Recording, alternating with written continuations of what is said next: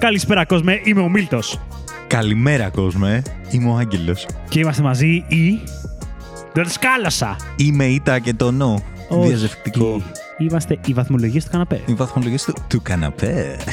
Γεια σου, Αγγελέ. Γεια σου, Μίλτο. Γεια σας, φίλοι μας. Χαίρετε. Τι κάνεις, φίλε μου, Καλά, καλά, εσύ. Πώς πάει η ζωή; Η ζωή πάει καλά. Επισόδιο 31, Μίλτο. Επισόδιο 31, Αγγελέ. 31, Μιλτό. Απίστευτο. Επισόδιο 31. Επισόδιο 31.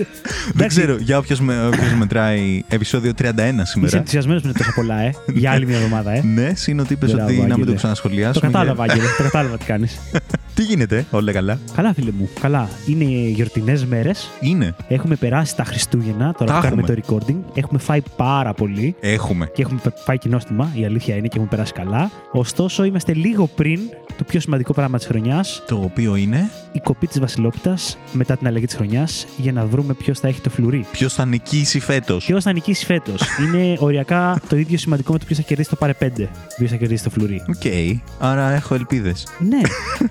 ναι, ισχύει, ισχύει. Για να δούμε λοιπόν πώς θα πάει αυτό. Παιδιά, επεισόδιο 31. Το τελευταίο επεισόδιο της δεύτερης σεζόν. Για να εξηγηθούμε, όταν λέμε σεζόν, παιδιά, δεν εννοούμε όλο το 23 ή όλο το 24 ή όλη η σχολική χρονιά. Είναι ο τρόπος που εμείς έχουμε χωρίσει τη σεζόν σε 15 επεισοδίων, ας πούμε. Οπότε αυτό σημαίνει ότι τελειώνει ο πρώτος κύκλος του 23-24, η πρώτη 15. Ρε φίλε, με μπερδεύεις ακόμα. Λοιπόν, δεν μιλάμε ούτε για ημερολογιακό έτος, Όχι. ούτε για σχολικό έτος. Όχι. Ωραία. Οπότε δεν κλείνει το πρώτο μισό του 23. Το πρώτο μέρος, είπα. Εγώ θα έλεγα ότι κλείνει το τελευταίο μέρος του 23. Το 23-24 είπα.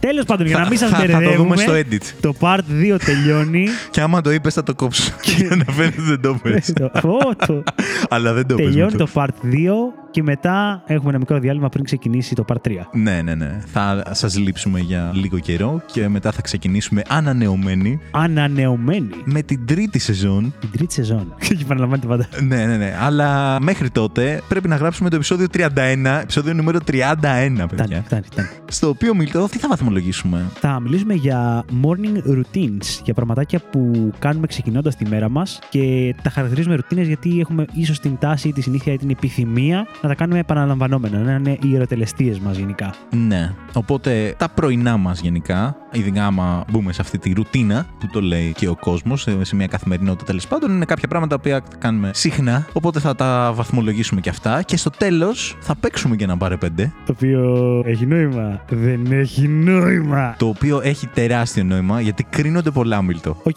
Θα κρυθούν πολλά πράγματα. Το σκορ είναι. δε- δε- δεν έχει νόημα. 16. Είναι πολύ. Είναι δεν πολύ. ξέρω. Δεν ξέρω. Αλλά εμείς θα παίξουμε. Θα παίξουμε, εννοείται. Για την τιμή των όπλων. Για την τιμή των όπλων. Έτσι. Παίζουμε για τη χαρά. Τέλος πάντων, μέχρι τότε όμως πάμε να βαθμολογήσουμε κάποια πράγματα τα οποία τα κάνουμε σχεδόν κάθε πρωί. Ή θέλουμε να τα κάνουμε κάθε πρωί, ή δεν καταλαβαίνουμε γιατί τα κάνει κάποιος κόσμος κάθε πρωί. Ισχύει. Ξεκινώντας, θέλω να σε ρωτήσω, εσένα αυτή η έννοια του morning routine, της ιεροτελεστίας της πρωινής, ρε παιδί μου, κάποιων πραγμάτων, υφίσταται γενικά; Γιατί ας ξεκινήσουμε από αυτό. Έχεις μία σειρά πραγμάτων που γίνονται με το που ξυπνάς; Κοίτα, εγώ θεωρώ ότι είναι κάποιες συνήθειες, ρε παιδί μου, όντως. Είναι το πώς αντιμετωπίζεις το πρωινό σου. Οκ. Και πώς σου αρέσει ή πώς σε βολεύει ή πώς είσαι αναγκασμένος για τον ΑΒ λόγο να ξυπνάς, ας πούμε, τον τελευταίο καιρό ή κάποιο καιρό που πέρασε πιο πριν, ξέρω εγώ. Παραδείγματος χάρη, εγώ θα σου πω το πρώτο. Θεωρώ ότι υπάρχουν okay, τριών ειδών άνθρωποι. Δύο είναι πιο συνηθισμένοι, ο τρίτος είναι λίγο πιο περίεργος, αλλά οκ. Ο Μπαντέστη σε ποια κατηγορία έχει βάλει τον εαυτό του; Στην πρώτη. Α, οκ. Δεν το περίμενα. Με Λοιπόν, ξαφνίζει. Είναι οι άνθρωποι οι οποίοι βάζουν ξυπνητήρι. Ωραία. Υπάρχουν οι άνθρωποι που βάζουν ξυπνητήρι και υπάρχουν άνθρωποι που δεν βάζουν. Αυτή είναι η- η- ο πρώτος διαχωρισμός. Νομίζω ότι λίγοι δεν βάζουν ξυπνητήρι. Αυτό ήθελα να πω. Υπάρχουν άνθρωποι που μπορεί να έχουν πρωινή δουλειά και να μην βάζουν ξυπνητήρι. Ναι, γιατί είναι τόσο καλά κουρδισμένοι από μόνοι τους και δεν χρειάζεται. Μαλάκα δεν θα μπορούσα να το κάνω ποτέ αυτό. Ναι, αλλά κάποιοι το κάνουν. Ακόμα και να δούλευα λίγο πιο αργά, τύπου 11, ας πούμε, και να ήταν η δουλειά ακόμα και κοντά στο σπίτι μου, που πολύ σπάνια πρέπει να έχω κουραστεί πάρα πολύ να ξυπνήσω πιο μετά τις 11, νομίζω δεν θα μπορούσα να το κάνω αυτό. Ναι.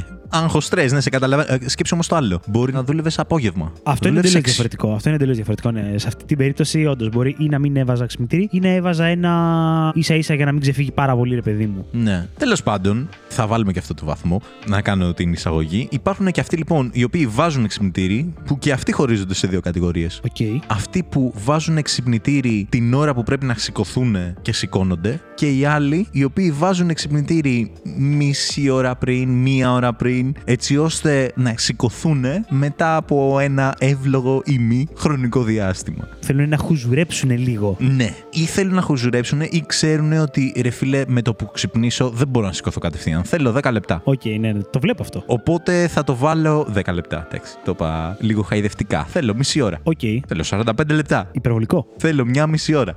Είσαι σε αυτή την κατηγορία. όχι. Α, όχι, οκ. όχι, όχι. Σε μια μισή ώρα όχι. Αλλά ότι θα βάλω τουλάχιστον 20 λεπτά πριν να πω ότι είναι το deadline, ότι πρέπει να σηκωθείς εκείνη την ώρα, δυστυχώς θα το κάνω. Οκ. Και δεν θα του βάλω καλό βαθμό. Θα του βάλω λιγότερο βαθμό από ότι ίσως θα άρμοζε επειδή το κάνω. Οκ. Αλλά θα του βάλω 5. Το ότι βάζεις τόσο νωρίτερα ξυπνητήρι. Ναι. Να ρωτήσω κάτι για να καταλάβω. Όταν λες ότι θα βάλεις 20 λεπτά νωρίτερα από την ώρα που θα έπρεπε να σηκωθείς, μιλάμε το αργότερο threshold. Είναι αυτό που αν δεν σηκωθείς τέτοια ώρα θα αργήσεις. Ναι. Οκ. Άρα είσαι από τους τύπους που γενικά σηκώνεσαι τόσο οριακά ώστε να κάνεις την ετοιμασία σου τσακα τσακα και να φύγεις για οτιδήποτε είναι να κάνεις. Κοίτα, εξαρτάται τη φάση. Ωραία. Εξαρτάται τον τύπο της δουλειάς που έχω να κάνω. Εξαρτάται την ημέρα που είναι. Σε μια καθημερινή ρουτίνα, που η δουλειά είναι, ξέρω εγώ, μια στάνταρ δουλειά, πρέπει να πας εκεί πέρα. Πάνω κάτω, ναι, θα είμαι λίγο. Όχι οριακά. On the edge. Αλλά ότι ρε παιδί μου πρέπει να γίνουν γρήγορες κινήσεις. Οκ. Κάπως έτσι. Εγώ, φίλε, και ξεκινάμε εκεί κατευθείαν τη διαφοροποίηση Οκ. μα στη ρουτίνα μας. Είμαι από την άλλη κατηγορία των ανθρώπων, όπου θα βάλω αρκετά νωρίτερα το ξυπνητήρι, όχι τόσο για το χουζούρεμα, γιατί για μένα δεν υφίσταται το να φτάσει το ξυπνητήρι να είναι οριακά στην ώρα που φεύγω. Δηλαδή, ό,τι ώρα για να πρέπει να ξεκινήσει η μέρα μου στο να φύγω από το σπίτι το πρωί, θα είναι αρκετή ώρα πριν η ώρα του ξυπνήματός μου. Γιατί, όπως είναι και το επεισόδιο, έχω αρκετές ιεροτελεστίες Α, ιεροτελεστίες και κανονικά. ρουτίνες που πρέπει να γίνουν το πρωί Οκ. για να ξεκινήσω ήρεμος τη μέρα μου. Δεν μπορώ να κάνω αυτό το ξυπνάω, ρίχνω νερό στα μούτρα μου, βουρτσίζω δόντια, ντύνομαι, φεύγω. Οκ. Μου φαίνεται αδιανόητο αυτό. Αδιανόητο κιόλας. Αδιανόητο, αδιανόητο. Το έχω κάνει πολύ λίγες φορές στη ζωή μου. Έχουν υπάρξει περίοδοι που το έκανα και δεν μ' άρεσε καθόλου. Βασανιζόμουν Ναι. που το έκανα μέχρι που απλά αποδέχτηκα ότι θα στερούμε ύπνο για να γίνονται όλα όπως πρέπει. Και τι κάνεις, ρε φίλε; Λοιπόν, Λοιπόν. λοιπόν, παιδιά, μερικά πράγματα είναι βασικά για τον κάθε άνθρωπο. Για μένα, ας πούμε, η ρουτίνα νούμερο 1 πρωινή είναι ότι πρέπει να επισκεφτούμε την τουαλέτα για το number 2. Ξέρω ότι όσοι με ξέρουν θα με πείτε γραφικό, θα γελάσετε, θα με κοροϊδέψετε, Μου θα πείτε. φαίνεται Μάρε αδιανόητο. μαλάκα, είναι δυνατόν για εμένα, είναι σχεδόν ρομποτικό το ότι ξυπνάω. Μπορεί να έχω αφήσει ένα περιθώριο στο ξυπνητήρι αυτό που λες, 10 λεπτά μετά, το οποίο είναι και αυτό υπολογισμένο ώστε να μην μου στερήσει κάτι από αυτά που θέλω να κάνω το πρωί. Οκ. Οπότε συνήθως δεν πάω στο 10 λεπτά μετά, αλλά μπορεί μια μέρα να είμαι όντως κουρασμένος και να θέλω να χουζουρέψω 10 λεπτά, αλλά όχι παραπάνω. Και η κίνηση είναι πάρα πολύ συγκεκριμένη. Α, Ξυπνάμε, κλείνουμε τα ξυπνητήρια, τα μπαπ τουαλέτα. Οκ. είναι ναι, ρομποτικό ρε παιδί μου αυτό και μάλιστα είναι τόσο σημαντικό για μένα το να συμβεί αυτό. Θα βάλω 10 δηλαδή σε αυτό. Δέκα κιόλας. Θα βάλω 10, ναι, είναι αδιαπραγμάτευτο. Όπου αν για οποιοδήποτε λόγο δεν γίνεται, δηλαδή παίζει να μου έχει συμβεί δύο φορές στη ζωή μου να μην ακούσω ξυπνητήρι και να ξυπνήσω ήδη καθυστερημένος. Δηλαδή να έχω να Εκεί πάω. πέρα, φίλε, παίζει πρόβλημα. Εκεί έχει γίνει μαλακία, ρε παιδί μου. Ξέρεις, είναι αυτό που σε παίρνουν τηλέφωνο και σου λένε που είσαι; Και με το που απαντάς σου λένε σε προείπνο. Γιατί είναι τόσο καθυστερημένο, ρε παιδί μου. Μου έχει τύχει δύο φορές αυτό στη ζωή μου. Εκεί προφανώς δεν θα πάω για να μπετού. Ναι. Απλά θα ντυθώ και θα φύγω. Αλλά έχω υποφέρει σε αυτές τις περιπτώσεις. Γι' αυτό σου λέω ότι. Είναι ναι. προβλέμα. Οπότε με αυτή την έννοια, έφυγε για μένα είναι το απόλυτο δεκάρι αυτό. Οκ. Είναι το απόλυτο δεκάρι. Δεν μπορώ να το διανοηθώ, φίλε, το πρωί. Δεν έχει τέτοια συστηματικότητα. Εσύ το number 2. Ρε παιδί μου, αυτό καλό κακός μπαίνει σε ένα σύστημα, αλλά ποτέ δεν έχω υπάρξει να είμαι σε φάση πρωί με το που ξυπνήσεις. Δεν γίνεται, ρε φίλε, πρωί με το που Εντάξει, ξυπνήσεις. είναι πώς κουρδίζεται το κάθε οργανισμός. Είναι πώς κουρδίζεται ο οργανισμός, ναι. Αλλά εντάξει, μου κάνει τρομερή εντύπωση. Και δεν θα μ' άρεσε, ρε φίλε, και να είναι για το πρωί. Δηλαδή- Δεν αγχώνεσαι το πρωί. Και τι να αγχωθώ. Ότι έχεις δουλειές, ότι πρέπει να πας κάπου, ότι είναι συγκεκριμένες οι ώρες, ο χρόνος. Θέλω να κάτσω, ρε φίλε, λίγο παραπάνω Α, σήμερα. εγώ δεν κάθομαι παραπάνω ποτέ. Το σέβομαι. Είναι διαδικασ- διαδικαστικό. Ρε φίλε, πας εκεί πέρα να κάνεις μια δουλειά. Κάνεις τη δουλειά, ξεμπερδεύεις, έφυγες. Σε ζηλεύω. Οκ, ναι, δεν ξέρω. Δεν είχα ποτέ προβλήματα με αυτό. Δηλαδή, τύπου να μην μπορώ να πάω ή να καθυστερώ ή οτιδήποτε. Οπότε, ναι, για μένα είναι ξέρεις, πολύ απλό. Δεν θέλω να κρατάει παραπάνω γιατί δεν είναι και υγιεινό. Τέλος πάντων, δεν θα στοιχίσω παραπάνω αυτή τη συζήτηση. Γιατί Οκ. καταλαβαίνω ότι μπορεί κάποιος να μην σας φαίνεται πάρα πολύ γοητευτική Καλημέρα, και ωραία. παιδιά. Καλημέρα. Παρ' όλα αυτά, αυτό είναι το δεκάρι μου και πάντα έτσι ξεκινάει η μέρα. Τι να πω. Λοιπόν, εγώ θα του βάλω 4, δεν μ' αρέσει. Οκ. δεν μπορώ να το σκεφτώ, ρε φίλε. Οριακά θα του βάλω 3. 3,5. Δεν είναι για το πρωί αυτή η φάση. Οκ. Κατάλαβες. Ωραία. Ανεξάρτητα από το αυτό, αν Ναι. ε, παίζει. Παίζει ντουζ πρωινό. Λοιπόν, αυτό είναι το δεύτερο. Έχω πειραματιστεί και με τα δύο. Και με ντουζ πρωινό και με ντουζ βραδινό. Ότι να κάνω ντουζ Οκ. για να πάω για ύπνο, ρε παιδί μου, κατευθείαν. Οκ. Νομίζω ότι ότι μ' αρέσει περισσότερο το βραδινό. Δηλαδή στο βραδινό θα του βάλω 9,5. Οκ. Φίλε, είναι πολύ καλό. Θα σου πω, συμφωνώ πάρα πολύ στο ότι ρε φίλε, δεν υπάρχει πιο ωραία αίσθηση από το να πέσεις στα σεντόνια σου πεντακάθαρος. Και αυτό. Και το θεωρώ και πιο σωστό από θέμα υγιεινής να πας να ξαπλώσεις καθαρός και ωραίος. Η φάση που παίζει με μένα λοιπόν είναι ότι. Νομίζω το έχεις αναφέρει. Μετά το number 2 προφανώς θα μπω για ντουζ. Αυτό. Οπότε ε, δεν είναι διαπραγματεύσιμο το αν θα κάνω ντουζ το πρωί. Αλλά το πιο συνηθισμένο είναι ότι θα κάνω ντουζ και το απόγευμα ή το βράδυ. Μμ. Είμαι από αυτούς τους παστρικούς που πλένονται παιδιά δύο φορές τη μέρα. Που από μου σπας τα νεύρα, Μιλτό. Γιατί; Έκανες πάλι μπάνιο. Ναι. Δεν βγάζει νόημα αυτό Ε, που ναι, πες, ναι. ρε φίλε. Ε, Οκ. Είναι κάποιος χρόνος μέσα στη μέρα σου. Αλλά. Εντάξει. Ναι. Γιατί να μου σπας τα νεύρα; Ο Όχι, δικό μωρέ, σου έτσι το χρόνος λέω, είναι; έτσι μωρέ το λέω. ναι, οπότε για μένα και τα δύο ντουζ είναι σημαντικά. Μια και μιλάμε για morning routines. Φίλοι, νιώθω πάρα πολύ αναζωογονημένος όταν ξυπνάω και βάζω τα ρούχα μου πεντακάθαρος για να φύγω από το σπίτι. Κοίτα, η αλήθεια είναι αυτή. Θα σου πω, δεν είναι ότι δεν μου αρέσει το πρωινό ντουζ. Μου αρέσει το πρωινό ντουζ. Απλά θα του βάλω 7,5. Δηλαδή έχει μια διαφορά δύο πόντων. Γιατί το βραδινό ντουζ μπορεί να το χρησιμοποιήσεις για να ηρεμήσεις, να χαλαρώσεις και να πέσεις για ύπνο με τελείως διαφορετική διάθεση. Δηλαδή, το καλύτερο είναι να κάνει κρύο έξω και να πας να κάνεις ένα ζεστό ντουζ και να χωθείς, ξέρω, κάτω από το πάπλωμα. Τέλειο. Το πρωί είσαι σε ένα δίλημμα να κάνω ζεστό ντουζ ή κρύο ντουζ. Γιατί άμα κάνω ζεστό ντουζ θα ξενερώσω, ρε φίλε, γιατί θα περάσει τόσο ωραία. Δεν θα θέλω να βγω καταρχήν Ισχύει έτσι. αυτό ότι χαλαρώνει και το πρωί είσαι έτσι. Ναι, δεν θα θέλω να βγω. Θα αργήσω πάλι, άγχος στρες, κατά Και σκέφτεσαι ότι να κάνω τώρα με ζεστό ντουζ και να βγω έξω και να παγώσω μ, και να κοιμηθώ κιόλας. Να κάνω πιο χλιαρό. Αλλά κάνει κρύο, ρε φίλε. Δηλαδή, Ξέρω ότι κάνει καλό και ότι θα ξυπνήσεις καλύτερα. Έχω πειραματιστεί και με τα δύο. Και να κάνω ζεστό ντουζ και μετά πραγματικά μου ήταν πάρα πολύ δύσκολο και να βγω και ξενέρωνα με το που έβγαινα. Είμαι σφάσει, ρε φίλε, βγήκα από την ωραία ζεστασιά του ντουζ μου για να βγω, ξέρω εγώ, στην παγωνιά. Απ' την άλλη, πρέπει να σφίξεις λίγο δόντια για να παγώσεις λίγο να ξυπνήσεις. Νιώθεις μετά καλά, αλλά εκείνη τη στιγμή δεν νιώθεις καλά. 7,5 με τέτοιο. Βέβαια, αυτό που λες, εντάξει, ισχύει. Είναι ωραίο ρε, να βάζεις, παιδί μου, τα καθαρά σου ρούχα, ξέρω εγώ, να είσαι ωραίος και Να φρέσκος. νιώσεις φρεσκάδα, ρε παιδί μου, ότι ξεκινάει μια νέα μέρα και είναι όλα καινούρια. Ναι, Και αλλά. η μέρα και εγώ. Ναι, αλλά. Και ο ιδρώτας που δεν έχει μείνει από χτες από το βράδυ. Οκ. Απλά αυτή η φρεσκάδα νομίζω ότι είναι καλύτερη το βράδυ. Ή και τα δύο. Εντάξει, από το βράδυ στο πρωί, εγώ λέω να κάνεις πριν ξαπλώσεις. Και τα δύο κάνεις. Πριν ξαπλώσεις και τέτοιο, ούτε καν ξέρω εγώ όταν γυρίσω από δουλειά να πεις ότι θα περάσουν κάτι ώρες, ρε φίλε. Δηλαδή, να κάνεις το πρωί σου μπάνιο, Ναι, να ναι. γυρίσεις από τη δουλειά, Ναι. να κάνεις το μπάνιο σου Ναι. και να. Κάνεις άλλο Αυτό. ένα τρίτο πριν κοιμηθείς. Όχι, όχι, εντάξει, είπα. εντάξει, παιδιά, είπαμε. Τέλος Γι' αυτό πάντων. ρε παιδί μου, να περάσει κάποιος Εγώ χρόνος. έχω χαράξει το πρωινό ντουζ. Ε, εντάξει, το ακούω. 7,5 του 'βαλα. Απλά άλλο Ε, πέρα 9,5. ε, ε. Λοιπόν, πρωινό, Άγγελε. Υπάρχουν αυτοί οι Πρωινό. άνθρωποι που ξεκινάει η μέρα τους και σου λένε Εγώ δεν μπορώ να φάω το πρωί, ή οι άνθρωποι που δεν διανοούνται να ξεκινήσει η μέρα χωρίς να φάνε το πρωί. Σε ποια κατηγορία ανήκεις; Εγώ παλιά ήμουνα στην δεύτερη, σε αυτή που δεν μπορούσαν να σκεφτούν ότι δεν θα φάνε το πρωί. Οκ. Πλέον τα τελευταία χρόνια είμαι στην πρώτη που δεν μπορώ να φάω το πρωί. Έτσι κι αλλιώς έχει να κάνει με το ότι όντως έχεις Ναι, τη είχα- γευματάρα σου. Τη... Όταν ξεκινάς το fasting, το είχα βάλει βέβαια στην αρχή τέλος πάντων που έκανα τα μεσογικά χαλαρά προγράμματα. Είχα φάει ώρες από το απογευματινό και το βραδινό, μόνο και μόνο για να έχω ακόμα το πρωινό. Δηλαδή το πρωί να μπορώ να φάω, να είναι μέσα στι ώρες που θα φάω. Αλλά όσο περνούσε ο καιρός και όσο μείωνα τις ώρες, είδα ότι δεν το χρειαζόμουν. Μμμ. Και είδα ότι άμα δεν φας το βράδυ, δεν σε πειράζει για να μην φας το πρωί. Δηλαδή είχα παρατηρήσει πάρα Κάπου πολύ τότε έντονα. κλείνει το στομάχι, ρε παιδί μου, και Ναι, δεν ναι, ναι. είναι τέτοιο. Υπερβολικά έντονο φαινόμενο είναι ότι άμα φάω αργά το βράδυ, θα ξυπνήσω και θα είμαι σε φάση Θα ε, λιμοκτονείς. λιμοκτονώ. Ναι, ρε φίλε, και εγώ το παθαίνω. Ενώ αυτό. άμα δεν φας, είναι σε φάση ότι εντάξει, είμαι κομπλέ, είμαι chill. Οπότε θα βάλω στο να φας πρωινό 5, Οκ.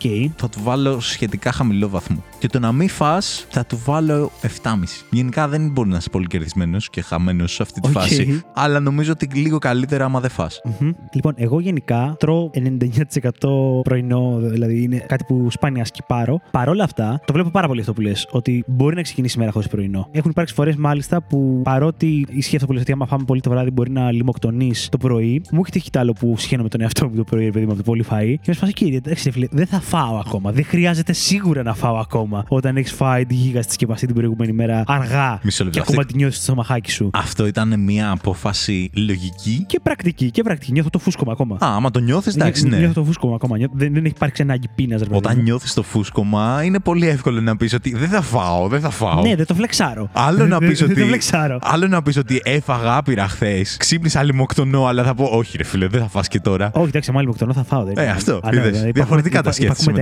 μεταίσθηκτα. Ναι, ρε παιδί μου. Οπότε παρότι το προτιμώ να τρώω πρωινό, είναι κάτι με το οποίο μπορώ να είμαι OK και να μην γίνει. Οπότε θα βάλω ένα 6,5 στο κομμάτι πρωινό. Σε αυτό που θα βάλω 9,5 οριακά κάτω από το number 2. Είναι ο καφές, φίλε. Ο καφές. Ναι, δηλαδή μπορώ να είμαι νηστικός. Δυσκολεύομαι πάρα πολύ αν δεν ξεκινήσω τη μέρα με ένα καφέ. Και τις φορές που έχει τύχει λόγω βιασύνη ή λόγω του ότι μου έχει τελειώσει ο καφές και δεν το πήρα χαμπάρι ή κάτι τέτοιο, να μην πιω καφέ είναι το πράγμα που εθισμένα έχω στο μυαλό μου να γίνει στο Ναι. επόμενο διάστημα. Να πάρω είτε από τον δρόμο είτε αφού πάω στο γραφείο να φτιάξω ένα γρήγορο καφέ ή κάτι τέτοιο.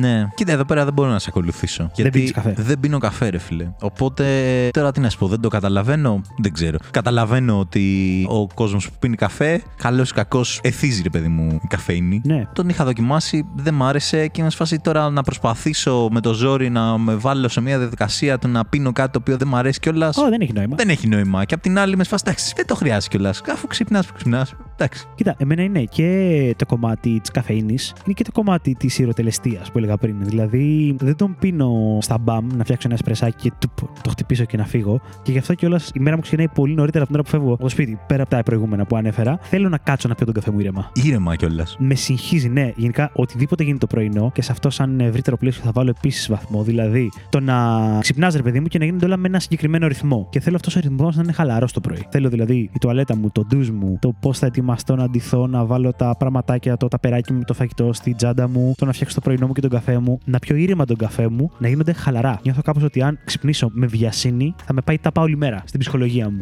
Ναι. Οπότε το καφεδάκι σίγουρα θα κάτσω ένα δεκάλεπτο τουλάχιστον να το πιω ήρεμα. Δεν θα ξεκινήσουμε. Σε αυτή την έννοια του ξεκινάω τη μέρα μου με αργό ρυθμό, βάζω 11, όχι 10. Τι λες τώρα; Βάζω 11, ναι, είναι πάρα πολύ σημαντικό για μένα αυτό. OK, OK. Με συγχύζει πάρα πολύ να τα κάνω βιαστικά αυτά και να πρέπει να φύγω στην τσίτα χωρίς να έχω αυτούς τους χρόνους, τους λίγο χαλαρούς. Εντάξει, είμαστε αρκετά διαφορετικοί, Μιλτό. Κοίτα, ξέρω πάρα πολύ κόσμο που κάνει το ανάποδο. Ναι. Που σου λέει τι και θα στερηθεί ύπνο για να σηκωθείς να κάνεις όλα αυτά. Κοιμήσου όσο παραπάνω γίνεται, να ξεκουραστείς και να ετοιμαστείς διαδικαστικά να πιεις ένα τσακ τον καφέ ή να κάνεις ένα τσιγάρο, καπνίζουν, ξέρω εγώ και τέτοια και να φεύγεις από το σπίτι. Φίλε, χίλιες φορές να στερηθώ μία ώρα ύπνου. Δηλαδή, εγώ, για να το κάνουμε συγκεκριμένο, ξυπνάω μία ώρα και ένα τέταρτο πριν φύγω από το σπίτι. Παναγία μου. Εγώ έχω στο μυαλό μου ότι πρέπει να σηκωθώ το αργότερο και μισή, γιατί παρά 20 φεύγω. Να έχεις ένα δεκάλεπτο δηλαδή. 10 λεπτά. Μου φαίνεται βάναυσο αυτό. Ντύσιμο, τουαλέτα, ταΐζεις το νιάου. Γεια σας. Το νιάου.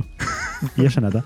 Γεια σου, Νάτα. Οκ. Ε, αυτό. Πολύ διαφορετική. Πολύ διαφορετική. Άμα βάλω το ντουζ, επειδή το έχω κάνει κάποιες φορές, ε, ανοίγει λίγο. Δηλαδή θα πρέπει να σηκωθώ max και 20 για να φύγω παρά 20. Αλέγουμε, Απάνθρωπο μου Βάζω μου λες, ένα απάν- δεκάλεπτο για το απάνθρωπο. ντουζ. Απάνθρωπο. Αλλά αυτό, ναι, μέχρι εκεί πέρα. Κοίταξε να δεις όμως. Έχω ακούσει κάποιους ανθρώπους και τους ζηλεύω λίγο. Οι οποίοι λένε ότι κάνουν και πράγματα πριν φύγουν. Δηλαδή, σου λέει ο άλλος ότι εγώ κάνω πρωινή γυμναστική. Ήθελα να σε πάω σε αυτό. Πάρα πολύ Πάμε. μου αρέσει με πας. Το έχεις κάνει αυτό; Έχω προσπαθήσει να το κάνω. Δεν κατάφερα σε καμία περίπτωση να το κάνω τόσες φορές έτσι ώστε να κρατήσει σαν ε, habit, σαν συνήθεια. Δηλαδή το έχω κάνει πάρα πολύ λίγες φορές. Και αν και μου βγάζει νόημα στο κεφάλι, νομίζω ότι σε ένα καθημερινό πλαίσιο δεν θα μπορούσα να το υποστηρίξω. Δηλαδή το έχω υποστηρίξει σε εποχές που ήμουν αρκετά πιο χαλαρός. Δηλαδή δεν είχα στο μυαλό μου ότι πρέπει να φύγω τάδε ώρα από το σπίτι μου, ξέρω εγώ και τέτοια. Είχα ότι εντάξει, έχω κάποιες δουλειές μέσα στη μέρα, ή είναι λίγο πιο μετά, ή είναι λίγο πιο χαλαρές, ή μπορώ να τις βάλω εγώ όπου θέλω, ξέρω εγώ, στο πρόγραμμά μου. Οπότε ναι, θα ξυπνήσω και θα κάνω λίγη γυμναστικούλα το πρωί για να ξεμπερδέψω μέσα εισαγωγικά από αυτό και μετά να κάνω τη μέρα μου. Εκεί πέρα το καταλαβαίνω. Εκεί πέρα θα πάρει ένα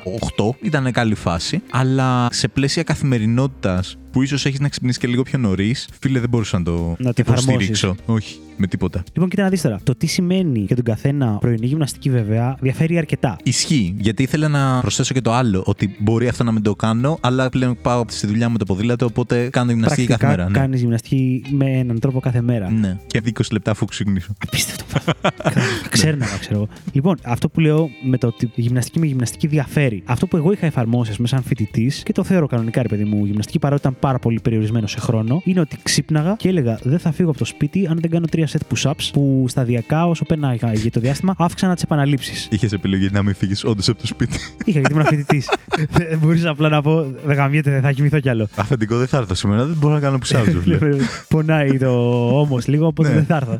Μαλακία, το ξέρω. Μαλακία, αλλά- δεν ξέρω, αλλά. Εντάξει. Κοίτα, σαν φοιτητής που είχα αυτή την ευκαιρία. Βέβαια, πήγαινα κανονικά στη σχολή μου. Αλλά το point ήταν ότι έλεγα, ρε φίλε, ό,τι και αν γίνει, θα κάνεις τρία set push-ups πριν φύγεις. Φύγει. Και μάλιστα για να μην χάνω και χρόνο, παρένθεση, εποχή που δεν έπινα καφέ στο σπίτι, ούτε έτρωγα πρωινό. Ξύπναγα και η φάση ήταν εννοείται number 2 και ντουζ, αλλά κατά τη διάρκεια αντισήματο είχε χωριστεί κάπως ότι, ωραία, ξυπνάμε, κάνουμε τα number 2 και ντουζ, πέφτουμε κάτω, παίρνουμε, ξέρω εγώ, 20 κάμψεις. Βάζουμε παντελόνι μπλούζα, παίρνουμε άλλες 20. Σηκωνόμαστε, βουρτσίζουμε δόντια, παίρνουμε άλλες 20. Βάζουμε παπούτσια, φεύγουμε. Και αυτό, επειδή το έκανα κάθε μέρα, υπήρχε η αρκετή συστηματικότητα ώστε να αυξάνεται το νούμερο πάρα πολύ. Είχα να αυξηθεί πάρα πολύ η επαναλήψη κάποια στιγμή. Είχα δει τεράστια διαφορά και ήταν τέλειο γιατί είναι τόσο λίγο, αν το σκεφτείς. Τρία set push-ups μοιρασμένα ανάμεσα στον ντύσιμό σου πριν φύγεις είναι πραγματικά τίποτα. Δηλαδή δεν μου παίρνει χρόνο. Κι όμως είχα Ναι. πετάξει βυζί, είχε φτιαχτεί όμως, είχε φτιαχτεί πλάτη, είχε ανέβει δύναμη πάρα πολύ. Γιατί το έκανα νομίζω συστηματικά 4 μήνες, περίπου 5 μήνες περίπου. Οπότε σκέψε ένα πεντάμινο που κάνεις κάθε μέρα για 150 μέρες push-ups πρακτικά. Αυτό έχω καταφέρει να κάνω συστηματικά. Και σε αυτό, παρότι δεν το κάνω, δεν το ξανάκανα μεταδευτική ζωή, θα βάλω φίλε ένα οχτάρι, γιατί θεωρώ ότι ακόμα και κάτι απλό, αν μπορούμε να βάλουμε σαν ρουτίνα, σαν habit, μας παίρνει και λίγο χρόνο, το οποίο είναι καλό, ας πούμε, ευεργετικό για μας, αξίζει πάρα πολύ. Αυτό που είχα προσπαθήσει να κάνω, βέβαια δεν δούλευα εκείνη την περίοδο, ήμουν άνεργος, οπότε ήταν πιο βολικό, αλλά θα ήθελα να μπορώ να το κάνω γενικότερα, ήταν ότι είχα επιχειρήσει να πηγαίνω για τρέξιμο το πρωί. Ναι. Μάλιστα για να μην χάνω την υπόλοιπη μέρα, παρότι δεν δούλευα, σηκωνόμουν ψυχαναγκαστικά ξημερώματα τύπου 6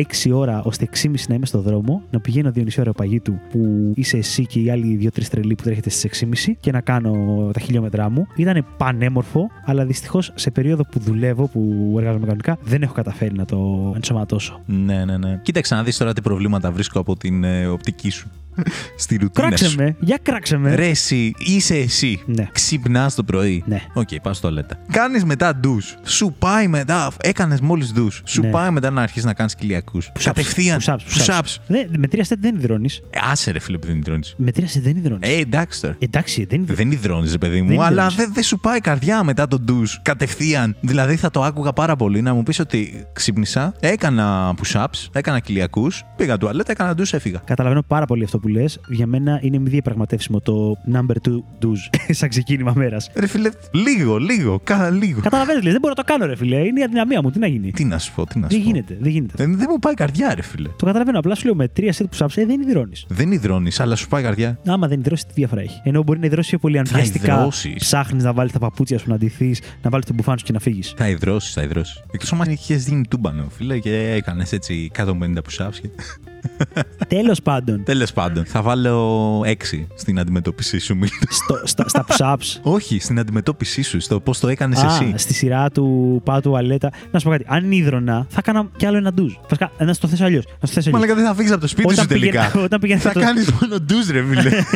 Ε, Είναι αρκετές φορές που κάνω πολλά ντουζ μες στη μέρα και λέω: Πω, μαλάκα το γάμισα μέχρι και εγώ ίδιος. Αλλά λοιπόν, στην περίπτωση του τρεξίματος, η φάση ήταν η εξής. Number 2, ντουζ, μια βουλιά καφέ, λίγο νερό για να ενυδατωθούμε, ξέρω εγώ και τέτοια.